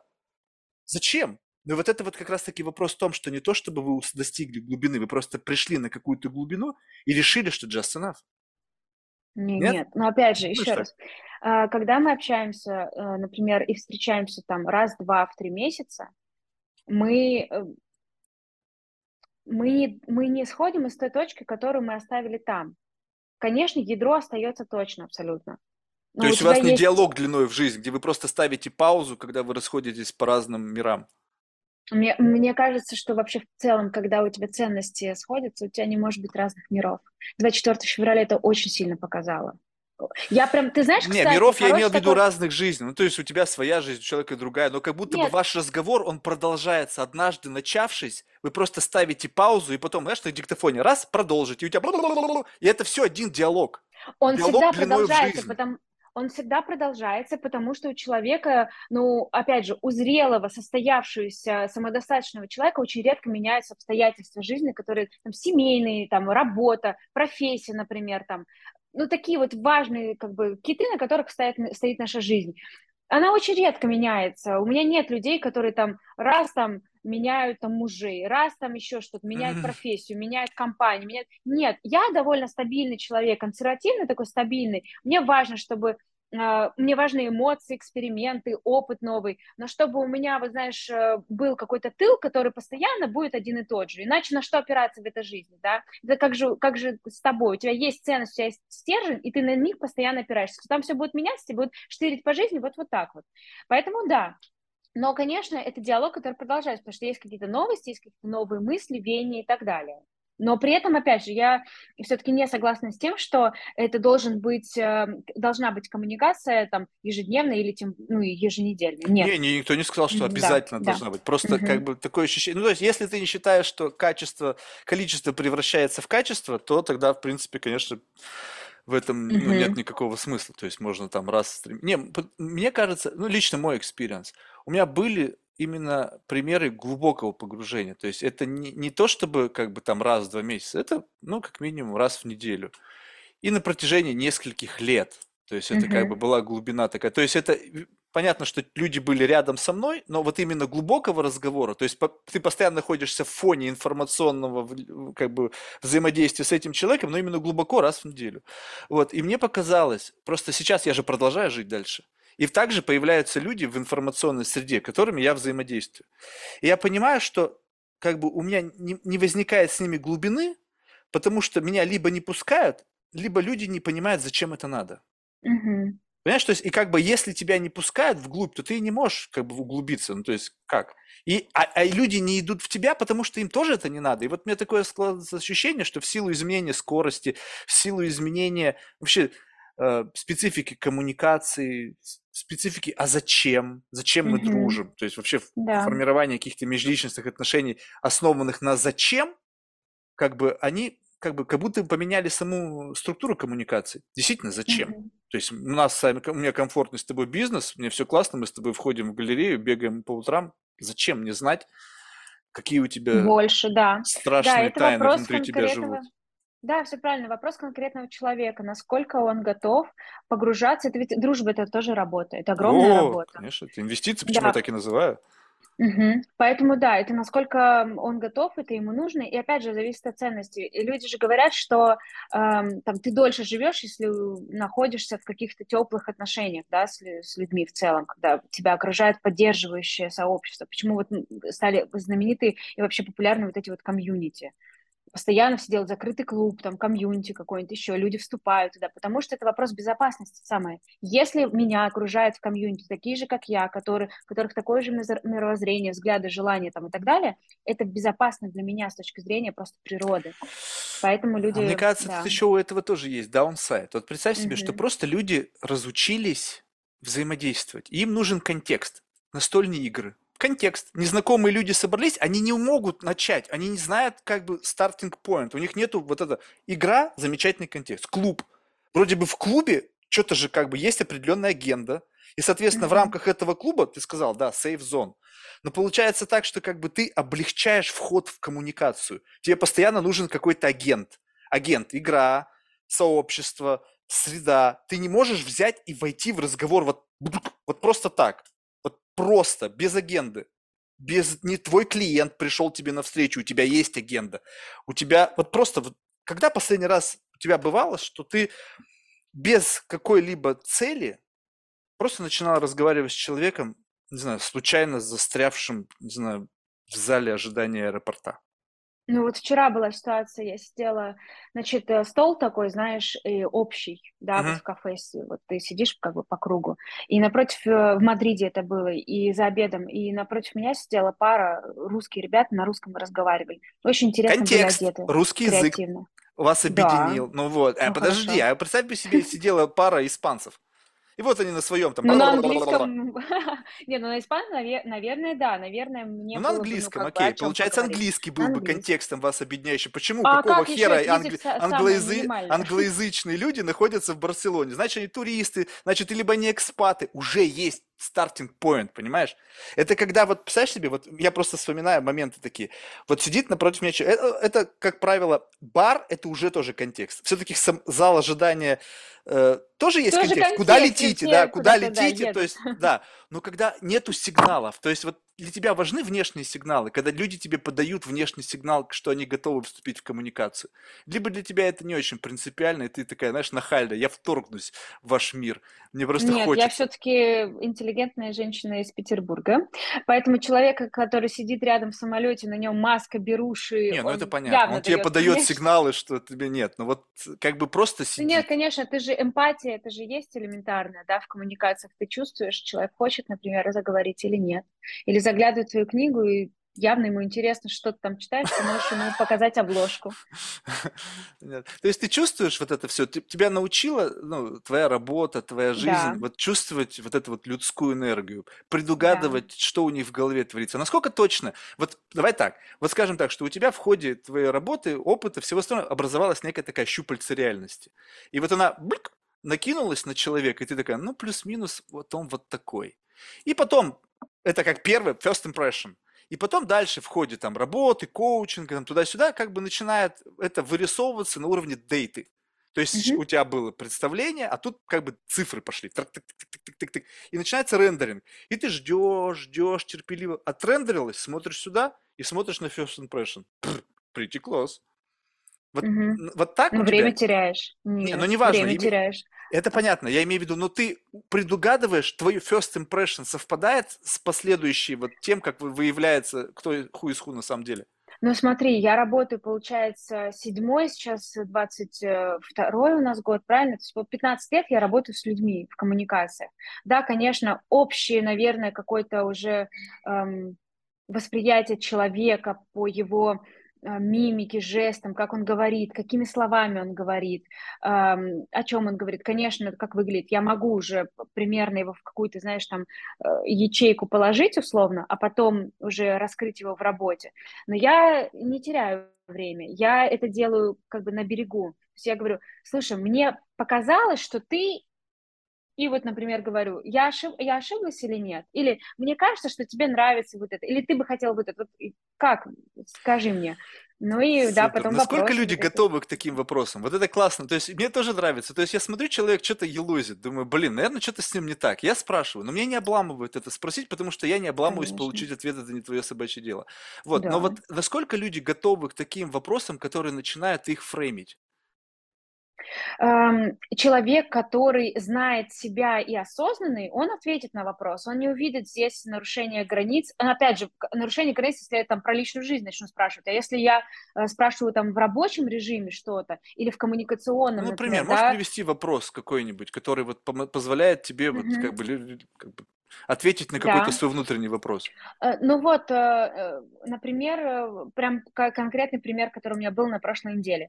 Значит, мне звонит менеджер и говорит, что ты знаешь, я не очень уверена, что могу вот здесь вот выполнить KPI, и вот я не очень понимаю, как вот я могу здесь быть полезной и так далее. Я возвращаю и говорю, скажи мне, какие у тебя переживания, за что ты переживаешь конкретно? Я вот переживаю, что я не очень полезна, опять та же шарманка на, на этом проекте. Я говорю, окей, чего ты хочешь? Я говорю, скажи мне прямо просто, чего ты хочешь? Я не хочу работать на этом проекте. Все, я получила, что хотела. А могла бы я, понимаешь, долго с ней общаться, вот это вот, ту-ту, ту-ту. Я говорю, скажи прямо, чего ты хочешь. Я, я всегда на твоей стороне, всегда найду решение. Мы с тобой найдем решение. Не бойся мне сказать прямо, чего ты хочешь. Я вот так вот делаю. Или, например, с клиентом. Вот он говорит, ты, вот у меня тоже было общение. Ты знаешь, Дин, последнее время мне кажется, что мои колонки никто не читает. Окей, я говорю, а как ты понял, что их никто не читает? Ну вот что-то мне никто не пишет, что вот ты, я там твою колонку прочитал, так вот интересно, цветное мнение и так далее. Я говорю, хорошо, ты хочешь перестать писать колонки? Да нет, наверное, все-таки надо. Я говорю, окей, окей, подожди, чего бы ты хотел? Вот что в идеальной картине ты хочешь получать. Я хочу, чтобы было много лайков, и мне писали. Я говорю, окей, хорошо, может тогда давай не колонки писать, а в Инстаграме писать посты? Ой, классная идея, говорит он мне. Он хочет внимания. Вот, ответ был прост. Он просто хотел внимания. Он не хотел, понимаешь, там, э, продолжать писать колонки. Он хочет любым другим форматом, как выяснилось, просто получать внимание. И вот я выяснила это вот, я говорю, через это. А давай, может быть, вот это? Он такой, ой, давай. Вот Слушай, ну а разве не очевидно, что все люди, которые к тебе приходят, они приходят как раз-таки за вниманием? И мне тогда вот любопытен вопрос. Вот есть какая-то отдельная, помнишь, что вот приводила пример там какой-то классификации, есть такая тоже любопытная классификация, типа через что люди, ну, хотят что-то получать. Кто-то там, значит, власть, кто-то деньги, кто-то удовольствие, кто-то тщеславие. да? Признание. Ну, тщеславие, признание, это как бы один хрен, да? Вот. Э, э, но люди, которые приходят к пиарщикам наверняка это люди, которые хотят получить вот этот вот как бы фейм, да, то есть какое-то такое вот признание, тире там потешить свое тщеславие, в общем, все вот в этом ключе. И у меня возникает вопрос. Одно дело, когда, скажем так, это, как ты сказала, инструмент. С точки зрения инструментария все понятно. Человек раскинул на карте, что ему надо делать, с точки зрения стратегического бизнеса. Бизнесом у меня все в порядке, теперь мне нужно с этим разобраться, и он идет туда абсолютно утилитарно, применяя твои советы и делая то, что просто нужно сто процентов, вопросов нет. Другой вопрос в другом. Человек сидит, сидит, у него вроде все есть, у него бизнес успешный, у него все, в общем-то, классно, и как-то он без этого к этому пришел. Говорит, теперь как будто этого мало. Деньги у меня есть, но посмотри, вот у этого человека денег может быть в десяток раз меньше – но его все знают, его цитируют, его там приводят в примеры. А у меня денег, я могу его купить, продать, потом снова купить, сдать в аренду, снова, ну, в общем, делать все, что захочу с точки зрения денег. И меня вообще никто не обращает внимания и так далее. Как, как будто бы, знаешь, вот недостаток внимания.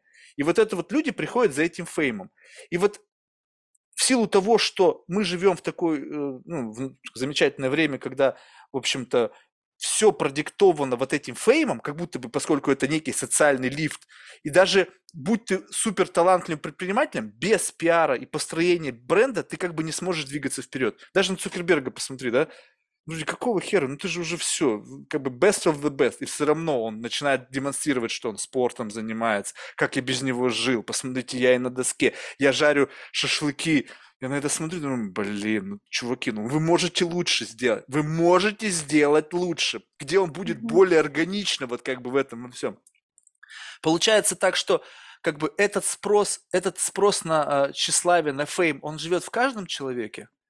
И то, что такая среда, она провоцирует жажду, вот такой крейвинг, мне надо. Я все-таки верю, что не в каждом человеке на самом деле. Я вот верю все-таки в это. Есть много предпринимателей, которые создали классные продукты, но мы о них не знаем. Мы знаем их, может быть, команду, там, дизайнеров или еще что-либо, но про этих людей мало. А, более того, кстати, вот ты заговорил про Марка Цукерберга. Э, понимаешь, вот эти все фотографии и вообще, в принципе, вот этот имидж внешний, он же может быть направлен даже на одного человека конкретного, который принимает там какое-то важное решение по там, чему-либо в его компании, да, может совет быть. директоров и так далее. Это очень часто такое бывает. Кстати, классный сериал, э, называется «Партнер трек», а по-русски, по-русски, я не знаю, он на Netflix, и там, значит, рассказывается про главной героини девушка, она занимается M&A, э, поглощением, M&A сделками, поглощение слияния, и вот она именно юрист. Юрист и M&A, короче. В Нью-Йорке она живет, и вот показывается юридическая фирма, и там, соответственно, разные э, кейсы, компании приходят к ним, там, как лучшим на рынке и так далее. И вот э, там очень ярко показано несколько кейсов, когда решение в, вообще в том, что сделка будет, принимает один человек, и они на этого одного человека начинают спускать вот всю коммуникацию через разные каналы и так далее. Вот поэтому с личным брендом очень часто бывает так, что то, что мы видим, и да мне даже многие предприниматели говорят, ты же понимаешь, что я написал этот пост, вообще вот конкретно вот для вот этого там своего инвестора. А что там другие, там куча комментариев, какой-то холивар, мне вообще пофиг, потому что я, мне нужно было, чтобы он прочитал этот пост. Вот, и очень часто такое бывает. Или, например, я пишу это просто, чтобы закрепить датой, значит, конкретную информацию, что это я вообще первая об этом сообщила, например, на рынке. Такое тоже часто бывает. А мы там сидим и думаем, что же он хотел сказать. Поэтому да. Как тогда а, распознать здесь... вот эту вот э, штуку? Ну, то есть ты видишь вброс, то есть он, он явно неспроста. Я, я вообще не верю ни в какой... Ну да, можно сказать, что бывает спонтанный импульс, когда человек просто что-то вот как-то тот случай, когда там вроде бы все классно, мы с ним работали, потом что-то раз он из себя выблевал, и думаешь, блин, лучше бы ты заткнулся. Но вот в целом, каждый, учитывая, что все, что появляется онлайн, начиная просто с подписи в твоем инстаграме, кто ты, да, вот это вот какая-то херня, это хорошо в какое-то время откалиброванный месседж зачем-то. На кого он ориентирован? На меня лично, заходящего, наверное, не стоит так никогда думать. И наверняка есть кто-то, какой-то объект внимания, который ну, должен с этим месседжем столкнуться и сделать из этого какой-то вывод.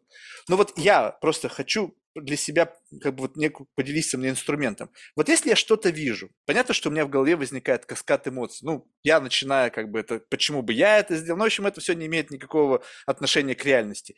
Какой рациональный инструмент декомпозиции вот этого вектора, на кого это ориентировано. Есть ли в этом сообщении скрытый код, который я могу прочитать и понять, это не для меня, это для кого-то другого, и как бы представить себе некий портрет того, на кого это ориентировано. Либо это не понять извне. Если хочешь э, потратить время и проанализировать, э, докопаться можно, на mm-hmm. самом деле. Но нужно время, нужно анализировать и нужно понимать вообще, ну, составлять полный профайл человека. Чем мы иногда занимаемся, когда компания, например, заявляет нам, что мы хотим, чтобы вот этот гигант нас купил. И тогда мы составляем полные профайлы всех людей, которые принимают решения, всех стейкхолдеров, совет директоров. Мы смотрим, какое идет распознавание. Знаешь, благо, что, например, только в сериалах э, детективов нанимают. Вот. Да, но Самое простое, что делаю я, когда мне важно выяснить, а время потратить не хочется, я просто тет-а-тет с человеком общаюсь. Я говорю, слушай, так интересно, ты написал вот это, а ты написал для, для чего? И человек скажет, хорошо, не скажет, но как бы не сказал. Но вот то, только два способа. Подожди, но ну а как ты отличаешь это от virtue signaling? Ну вот фиг знает. Вот я вчера случайно зашел, ну просто у меня я в преддверии того, что ты у меня, потом, значит, еще гости какие-то, я думаю, надо посмотреть. Ну, что, что я же не знаю. Ну, то есть какая-то биография, я прочитал там три предложения. Думаю, ну, у меня раз какая-то бжик, картинка. Я думаю, дай-ка я пойду глубже. Ну, посмотрел, зашел, и там с этой Пугачевой, мать ее, идти. Там все, кому не лень, по этому поводу высказались. Я думаю, так, ну, как бы безотносительно к контексту. Что это, это трамплин был? Где теперь каждый, используя это, может прыгнуть. Либо действительно часть людей это как бы внутриорганически зацепила. И вот тебе простой вопрос.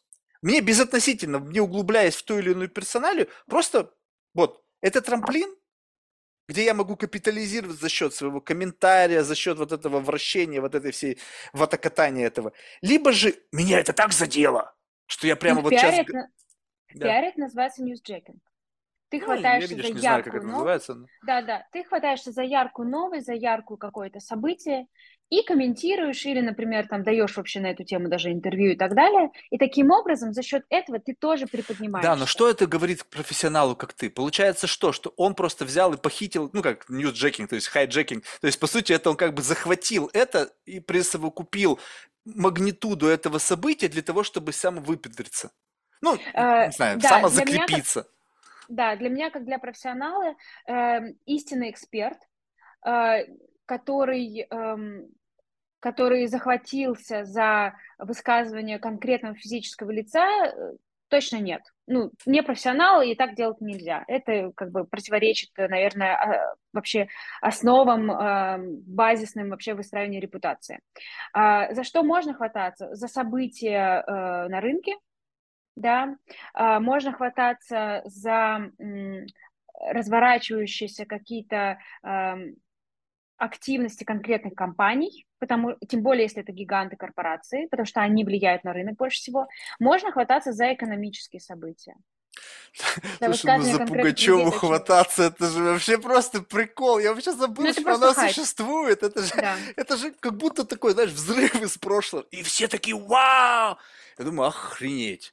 Ну, то есть, я, мне даже смешно, когда за Цукерберга хватается из-за Илона Маска, хотя, ну просто, ну просто, ну просто, эксцен- просто эксцентрики. Ну какие? Ну что вы пытаетесь на этом закапитализировать? Это же просто смешно. Да, да. Другой пример, смотри, Адам Ньюман, а, основатель WeWork, поднял Ой, все обосрались там, да.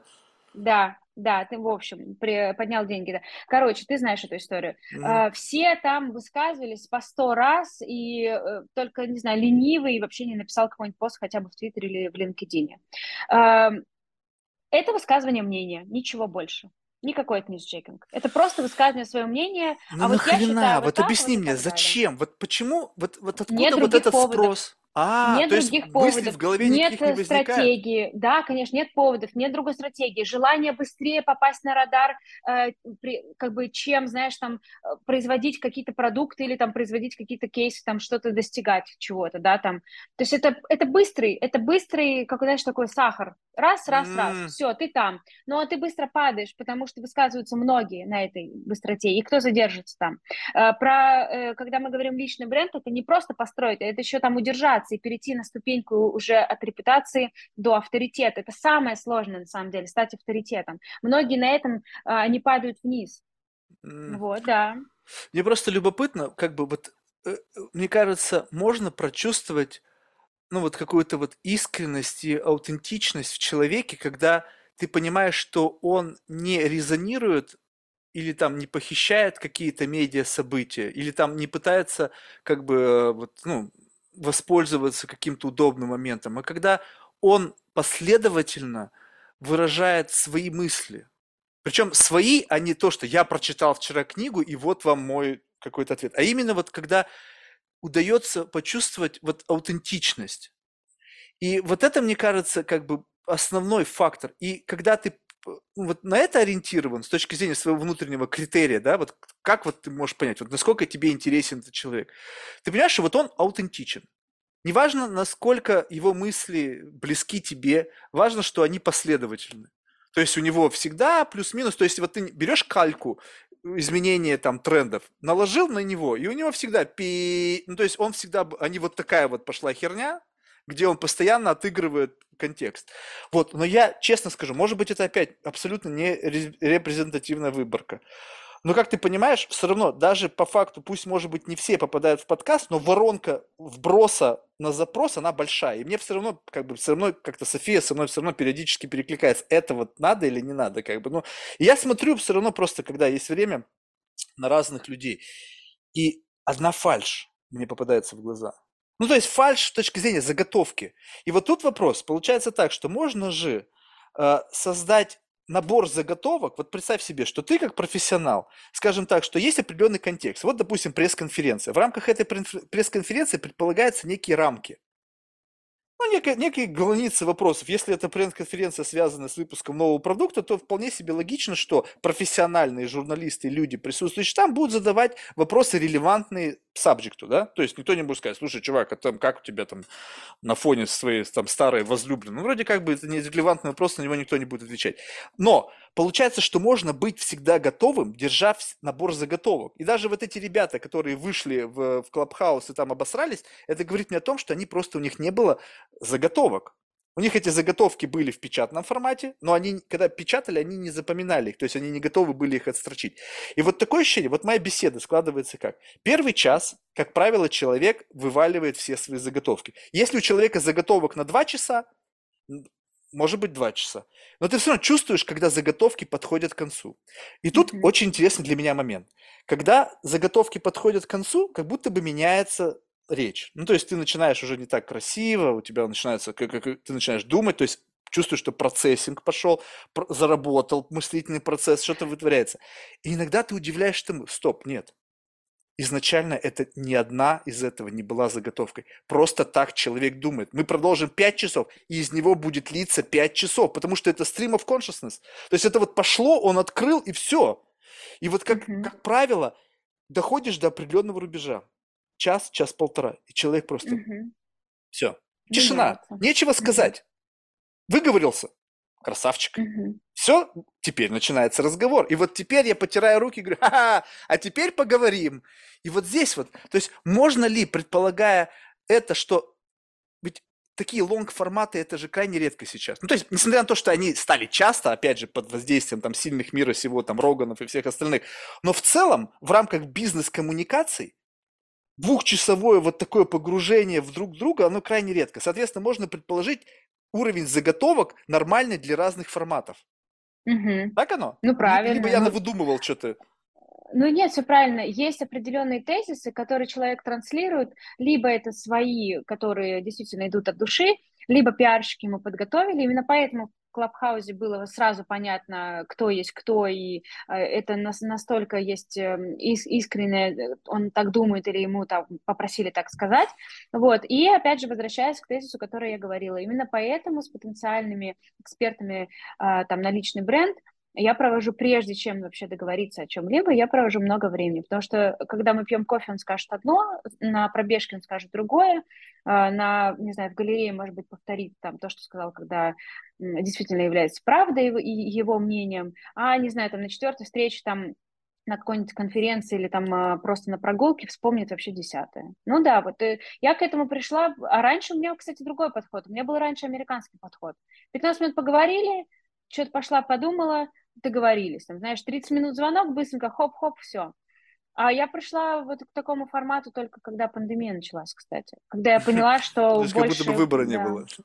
Когда ты понимаешь, что это намного эффективнее работает намного, сейчас? Намного, конечно, да. Что как бы ты, ты никогда не знаешь, каков уровень заготовок у человека. Ну, представь себе, что если перед тобой сидит профессор там МГУ, то, и который 40 лет преподает, ты представляешь, какая у него заготовка? Он может 10 mm-hmm. часов, наверное, эти, ждать, пока все эти заготовки, и только потом. Но вот мне это, знаешь, любопытно, мне просто интересен твой совет. Вот, скажем так, что вот если у меня есть цель, вот я задаю такой, как ну, иногда бывает вопрос, что, скажем так, вот представь себе, что вся твоя карьера, весь твой творческий путь, это какая-то, ну, какой-то отрезок на, на, на прямой ты в какой-то точке, допустим, точке 100.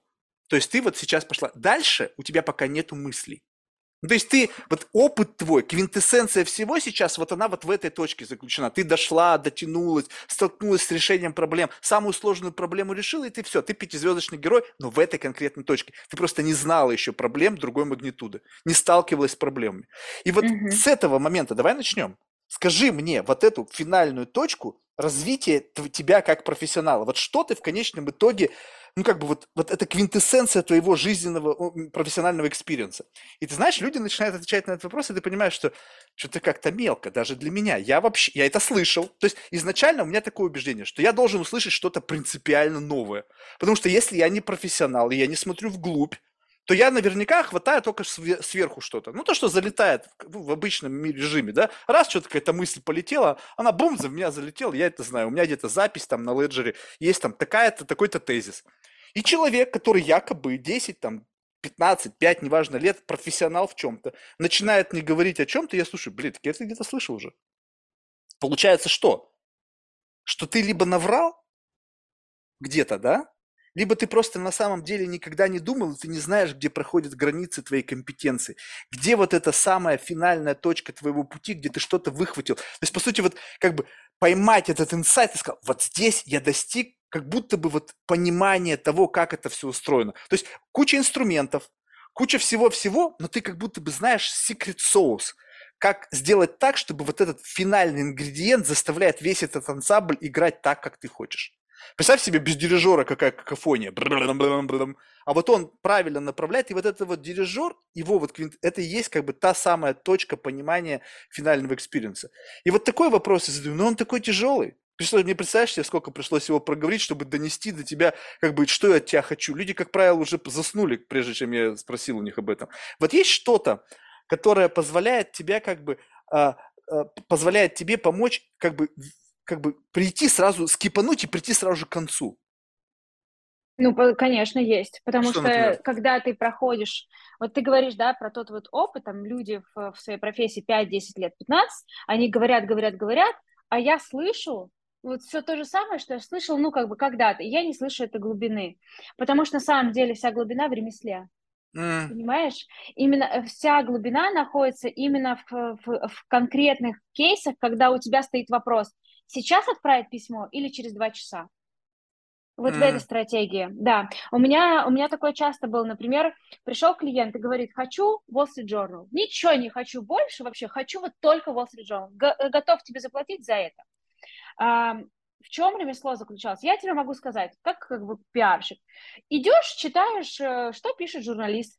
20 там статей прочитал, а, написал пич, отправил письмо, ответил хорошо, не ответил, сделал фуллап, а, не ответил на фуллап, сделал второй фуллап, не ответил он, значит, ты понимаешь, что, блин, ему твоя тема не интересна, все как бы goodbye, Вася. Либо, например, ответил, и дальше с ним договариваешься либо там на звонок, либо, например, там на письменное интервью или просто какие-то комментарии. И вот он тебе статья.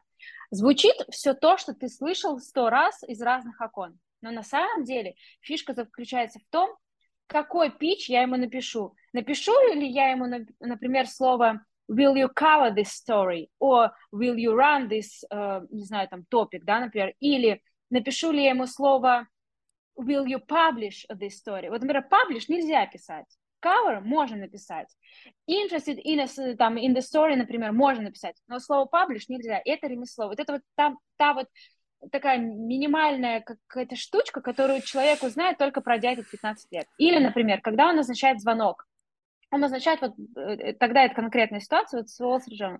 Брайан, значит, назначает звонок с моим экспертом.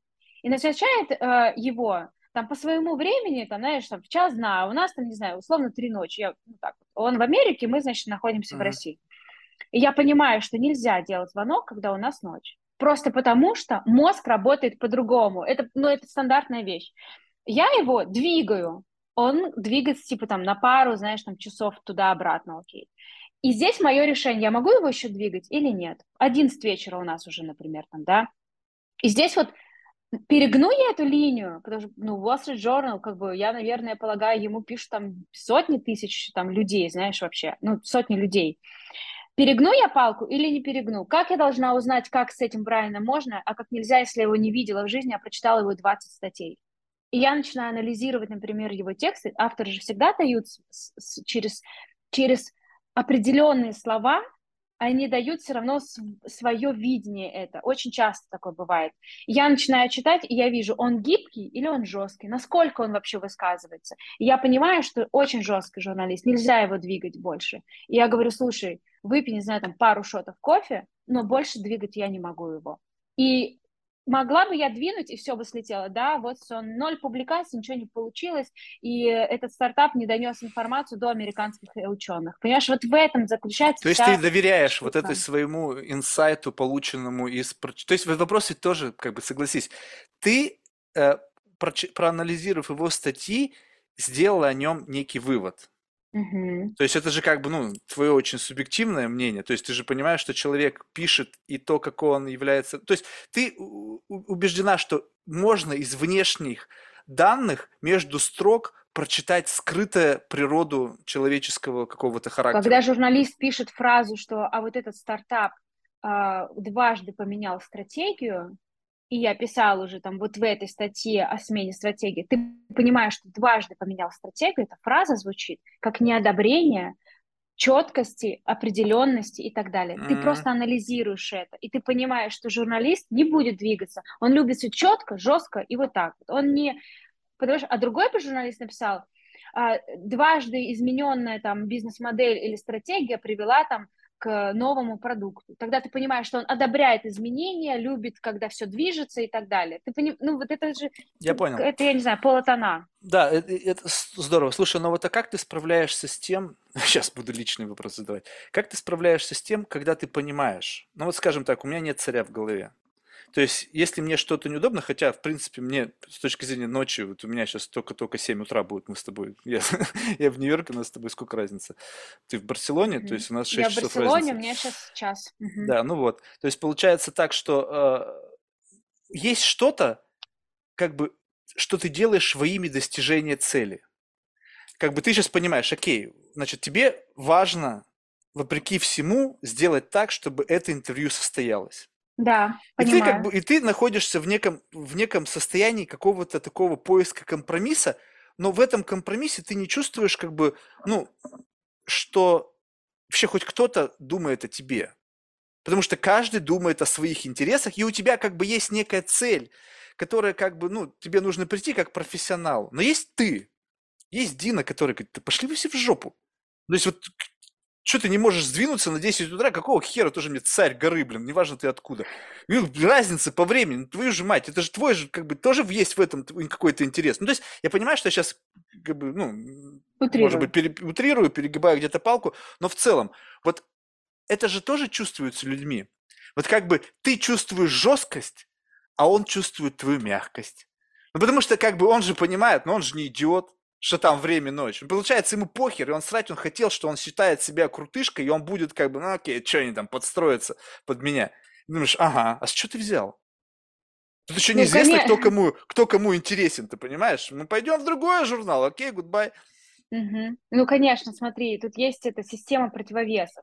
У тебя Wall Street Journal и какой-то стартап, там, знаешь, ну, в общем, ну, мы понимаю, понимаем, но, что... Но если да, ты как бы нивелируешь всю эту значимость, это же все вопрос людей.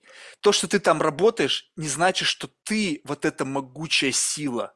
Ты винтик, крохотный винтик, пусть значимый, но винтик. Ты не создавал этого. Ты туда вносишь эм... свой посильный вклад и капитализируешься за счет большого имени. Все. Да, являешься частью всего этого. Я думаю, что э, там на едином примере там ты готов идти на уступки, это окей даже в жизни, да, и в отношениях. Но когда, например, у тебя есть второй случай, третий случай, четвертый, и, и, и тебе не идут навстречу, ты делаешь свои выводы. И ты понимаешь, что в следующий раз этот эксклюзив я понесу не Wall Street Journal, там другое издание. Да, ты делаешь выводы, конечно. На что я готова идти? Э, да, слушай, самые мелкие примеры. Я, например, когда журналисты приезжали в офис к моему клиенту, там, на интервью, просто на встречу, там, и, там, ну, в общем, познакомиться, я за свой счет им заказывала такси бизнес-класса. Я просто эту, эту практику при, привезла не, ну, это из такая бизнес-этика, мне кажется. Здесь даже это не то, чтобы ты, ты да. знаешь, тут в этот ничего не происходит внутри. Ты не чувствуешь, что тебя поимели. Вопрос ведь не в этом. Вопрос, когда ты чувствуешь, что человек девальвирует твою ценность только потому, что он чувствует leverage из власти, э, положения, понимая, что ты ну, в нем заинтересован. И вот ты же сказала, что ты любишь людей, которые тебе комфортны. А люди, которые используют свое положение и выгибают тебе руки, разве могут быть людьми, которые ты считаешь комфортны? И получается так, что ты вынуждена с этими людьми находить общий язык, подстраиваться, как-то себя адаптировать. Это ну тебя ну, вот не смотри, ломает? Вернусь, вернусь к примеру по поводу такси. Э, ты так очень быстро э, обесценил, но я тебе объясню. Тут же есть сторона еще другая, есть клиент. Клиент же может привыкнуть к тому, что э, журналисты приходят довольны, им там водичку налили, знаешь, это в, в машине, они приехали комфортно, пол Москвы проехав, да, значит, зашли такие довольные, клиент ничего для этого не сделал. И такой, ну, как бы, ну и ладно, что она там это делает, это же мы там круто, крутая компания, она же с нами хочет работать, они могут обесценивать. Это же, ну, а я же стою как медиатор между журналистами, например, там, партнерскими какими-то проектами, компаниями и э, еще клиентам. И тут, соответственно, меня, по сути, может, как бы, как ты говоришь, выкручивать руки и те, и другие. Вот, и я почему говорю, как ты это вывозишь, такой, да. ты понимаешь? Вот. То есть, с одной стороны, Значит, одни это хотят, с другой стороны, это хотят. Мгм. Это такой да. девочка для битья. Я приведу тебе пример, э, как э, получилось вот так, что ты говоришь, ну, ты из конфетки делаешь супер конфетку, а к этой конфетке нужно было прийти. Каким образом? Эм, Когда я начинала только свою карьеру, деньги нужны были, я работала, ну, пришел, попросил, и помогаю. Сложно работать, несложно, там, ну, пишет он матом условно, там, не пишет матом сообщение, как бы ты, ну, работаешь, тебе деньги нужны. А потом я поняла, что нужно переходить на другой уровень, э, что проекты нужно выбирать не по количеству денег, которые предлагают, а по э, как раз э, взаимоотношению, ну, про, по, по коммуникации с людьми. Какой это человек?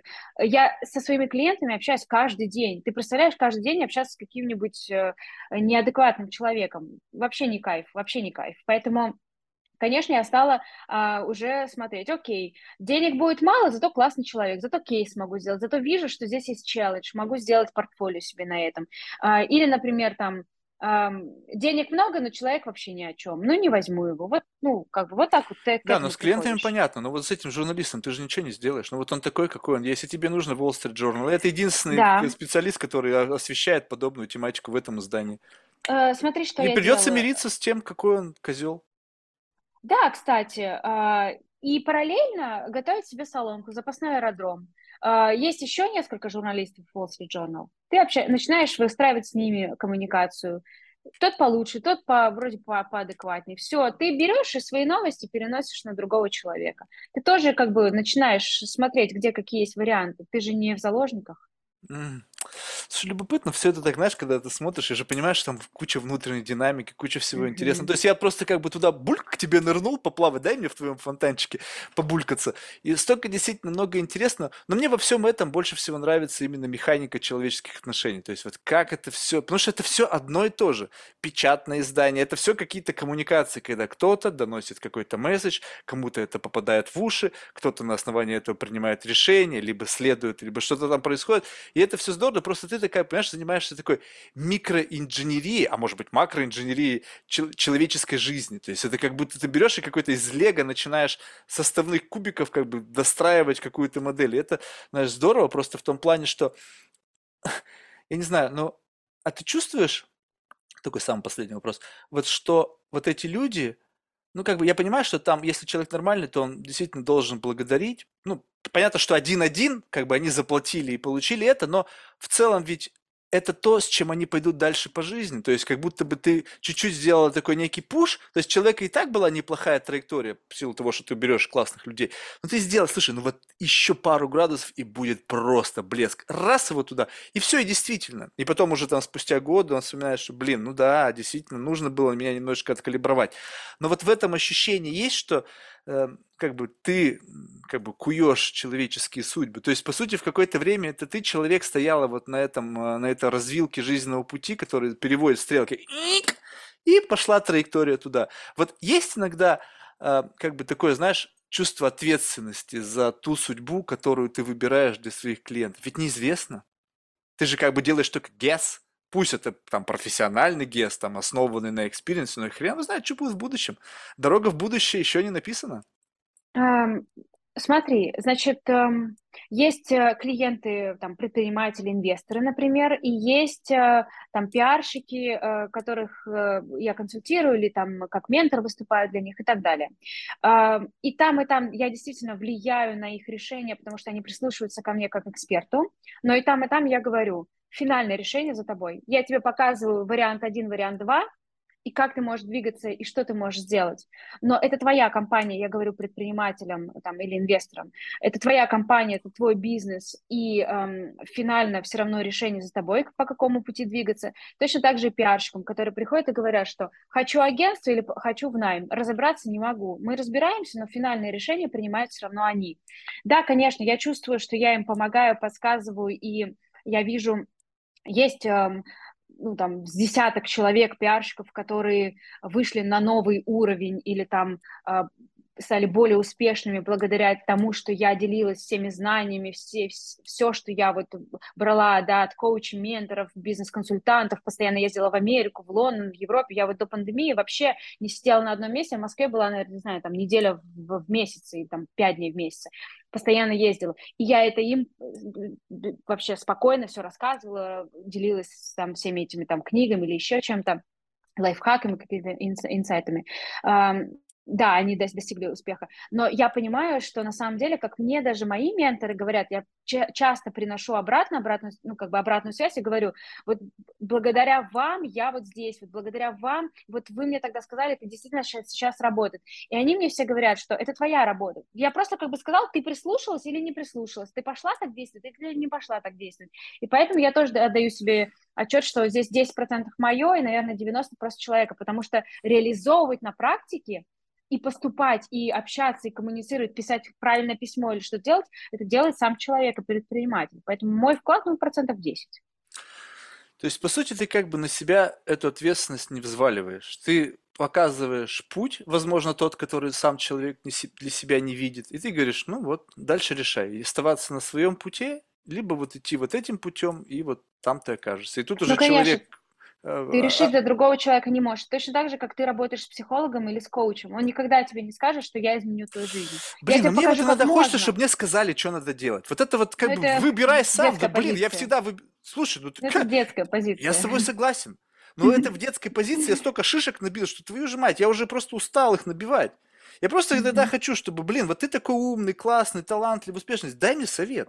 Я, я не, не то, чтобы я его буду, как бы, знаешь, э, как бы прогонять через себя. Наверняка, еще я такой циник, знаешь, ты мне что-то скажешь, я 20 раз подумаю, я посажу это на полку, буду на это смотреть годами, думать, вроде бы действовать надо.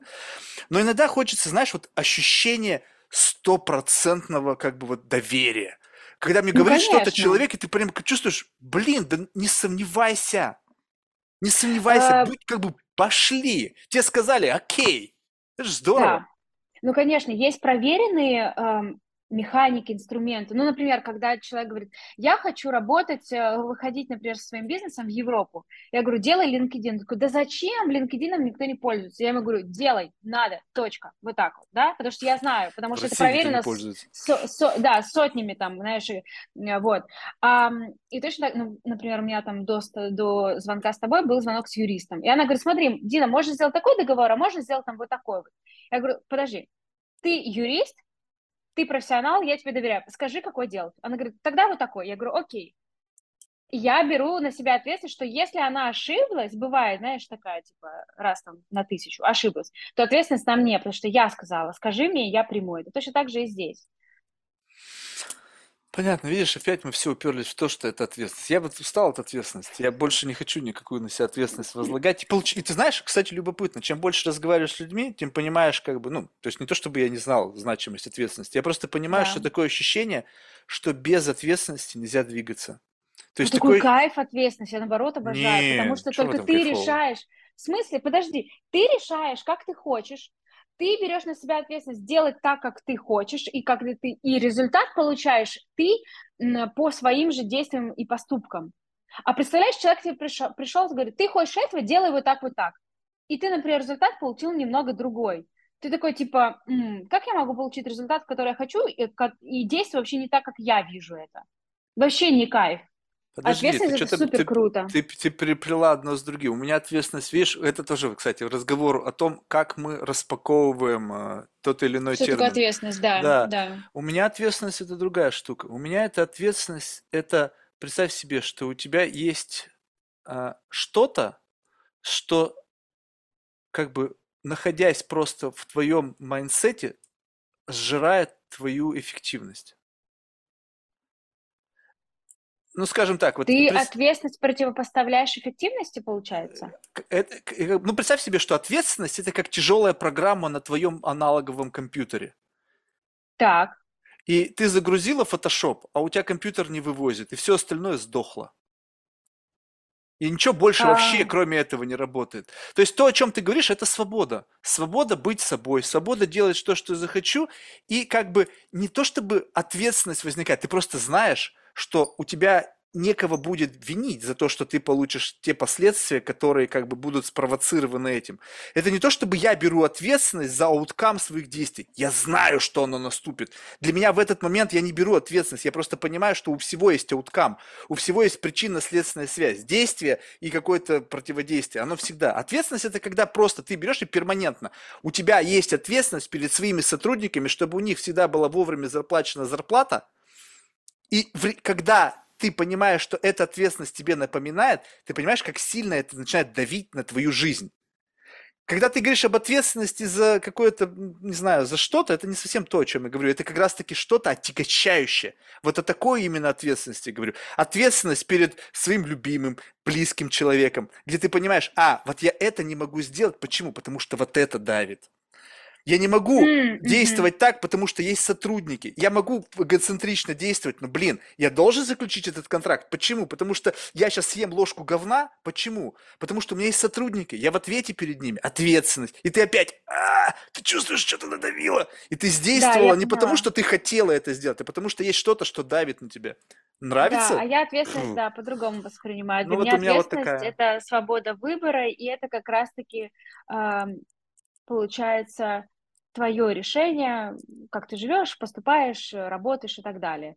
Это типа такая, знаешь, как бы открывашка во все двери. Ты такой, я хочу сюда, а ты готов взять? Да, я готов взять. Ты такой, открывай, иди туда. Другая дверь, например, красная там я хочу туда, а там опасно. Но я готова ответственность взять за себя, что там опасно, это если что, я там перепрыгну, там пожар какой-то. Да, хорошо, тогда иди. То есть для меня ответственность – это открывашка в разные ситуации жизни и так далее. Более того, когда ты готов брать на себя ответственность, ты эм, готов общаться с э, людьми других стандартов. Это, ну, видишь, вот у меня почему-то здесь как бы, хотя, в принципе, как бы семантически, в принципе, мы с тобой говорим об одном и том же, просто такое ощущение, что как бы мы на разное расставляем веса. То есть там, где ты говоришь о том, что мне тоже это нравится, то есть, но мне не то, что нравится, я просто не вижу другого сценария. Как, mm кто может принять ответственность за твой поступок? Ну, то есть это смешно, да, когда да. люди перекладывают да. ответственность за свои поступки на других. У меня просто не возникает такой причинно-следственной связи. То есть я что-то сделал, а виноват в этом этот. Да, как такое да. произошло? То есть, что за магия? Mm-hmm. Так здорово. А можно так всегда? Можно я буду что-то делать, а ответственность всегда будет нести кто-то другой. Нет, это не работает. Я имею в виду на той ответственности, которую ты не можешь ничего с ней сделать. Ведь шаг ты можешь сделать, можешь не сделать. Понимаешь, ответственность это тогда, когда у тебя нет выбора, ты в тупике, тебя прижали.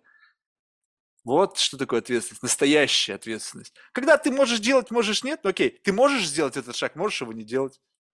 Ауткам, понятно, ты готова взять ауткам, mm-hmm. но если ты не готова, значит, ты можешь этого не делать. А когда ответственность есть, и ты понимаешь, что сейчас ты пошлешь этого журналиста, но у тебя порушится контракт с клиентом, и твои сотрудники не получат зарплату, ах, ты будешь скакать, сделать все, что угодно, лишь бы это произошло. Угу. Ну, я понимаю, да, твое восприятие ответственности.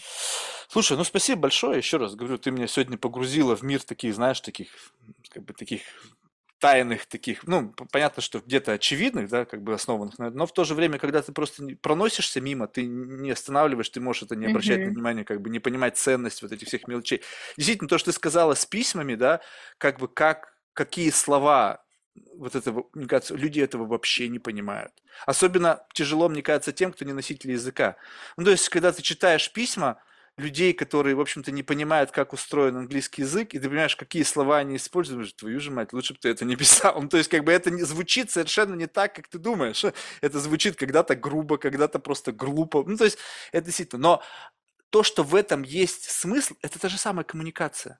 Вопрос в том, что действительно, как бы ты пошла немножечко как бы глубже, ты э, изначально как бы у тебя есть как бы стоп-слова, да, то есть ты как бы у тебя есть как будто бы такая специфическая библиотека, и в этой библиотеке есть семантические какие-то смыслы, которые можно использовать, можно нельзя. У меня это все на уровне очень интуитивном, и даже если я понимаю, что я встал в какашку, я как бы пытаюсь это быстро обыгрывать. Ну, то есть я вижу по реакции человека, я что-то не то ляпнул, я абсолютно не признаю, ну, то есть как бы сразу же делаю дисклаймер, что, ну, типа, я постоянно что-то ляпаю, то есть это как бы уже снижает уровень уровень ответственности, Да, как ты поняла, да, да? да. То есть сразу говорю, я дурак, я идиот, то есть я могу что угодно ляпнуть, я имею в виду. Но я быстро это обкатываю. Чтобы вот в моменте правильно все это делать, мне кажется, это требует очень высокой концентрации, и в какой-то мере это, ну, как бы тяжело. То есть если ты что-то делаешь для удовольствия, вот я делаю это для удовольствия, я не хочу находиться сейчас, я все, все концентрация уходит на внимание чтобы пытаться вот удержать смысл нашей беседы, как бы не терять эту мысль, не ковырять в носу, там, пока ты что-то говоришь, ждать, пока ты усп- заткнешься, условно говоря, и продолжить задать свой ни к чему не, не, не ведущий вопрос, а именно вот удержать этот смысловой мост. Но если бы я еще и поставил фильтр вот на вот этот вот поток мыслей и калибровал бы все во имя достижения лучшей цели, чтобы ты всегда понимала мой вопрос, чтобы слушатели, три человека все, они сказали, ой, какие Марк классно задает вопросы. Это бы превратилось для меня в работу, и я бы Но потерял это был бы не ты. Да. Мы вот про это и говорим. Слушай, спасибо большое, успехов. Я надеюсь, что Тебе спасибо. вырастешь это до масштабов, уже ты как бы приписываешь международное, да, но как бы международное это когда, знаешь как, когда ты находишься в Зимбабве и говоришь, слушай, а ты знаешь Дину? Конечно, знаю. Ну, то есть она же вот тут всем нам помогала. Ну, смотрите, вот компания, вот компания. Ну, то есть, понимаешь, вот, вот международный для меня вот Кока-Кола, да? Когда Мгм. каждая собака во всем мире знает Кока-Колу. Как бы с пиарщиками, наверное, это сложнее. Я думаю, что только люди, которые прибегают к услугам пиарщиков, имеют информацию о лидерах этой индустрии, да, то есть среднестатистический человек, который вообще не понимает, о чем мы говорим, понятно, что он вряд ли будет иметь хоть какую бы там ни было у тебя репутацию, просто им это не нужно. Вот, но я надеюсь, что вот хотя бы в профессиональном кругу это имя звучало, было узнаваемым. В завершение Хорошо. всех наших гостей мы просим рекомендовать кого-нибудь в качестве потенциального гостя. Из числа людей, которых ты считаешь интересными лично для себя. А мы говорим просто про экспертов, да, из разных Вообще без областей. разницы. Тебе Может, даже, даже не эксперт вообще. Просто человек, который тебе почему-то нравится. Либо не нравится. Тоже вариант Ой, рассматривается. слушай, большой список у меня будет. А, Не знаю, согласится ли с тобой поговорить Руслан Фазлыев, основатель компании Equid, которую он продал за полмиллиарда канадской Lights- Lightspeed. Это его четвертый экзит, и мне кажется, что человек, который прошел путь, предприниматель, который прошел путь и продал четвертую уже компанию, это должно быть интересно. Он точно знает что-то, чего не знаем мы. Это первый Мак. человек. Да, да, да. Вот. эм, Я бы пообщалась э, с эм, ко- коучем, который э, общается с предпринимателями и работает с предпринимателями.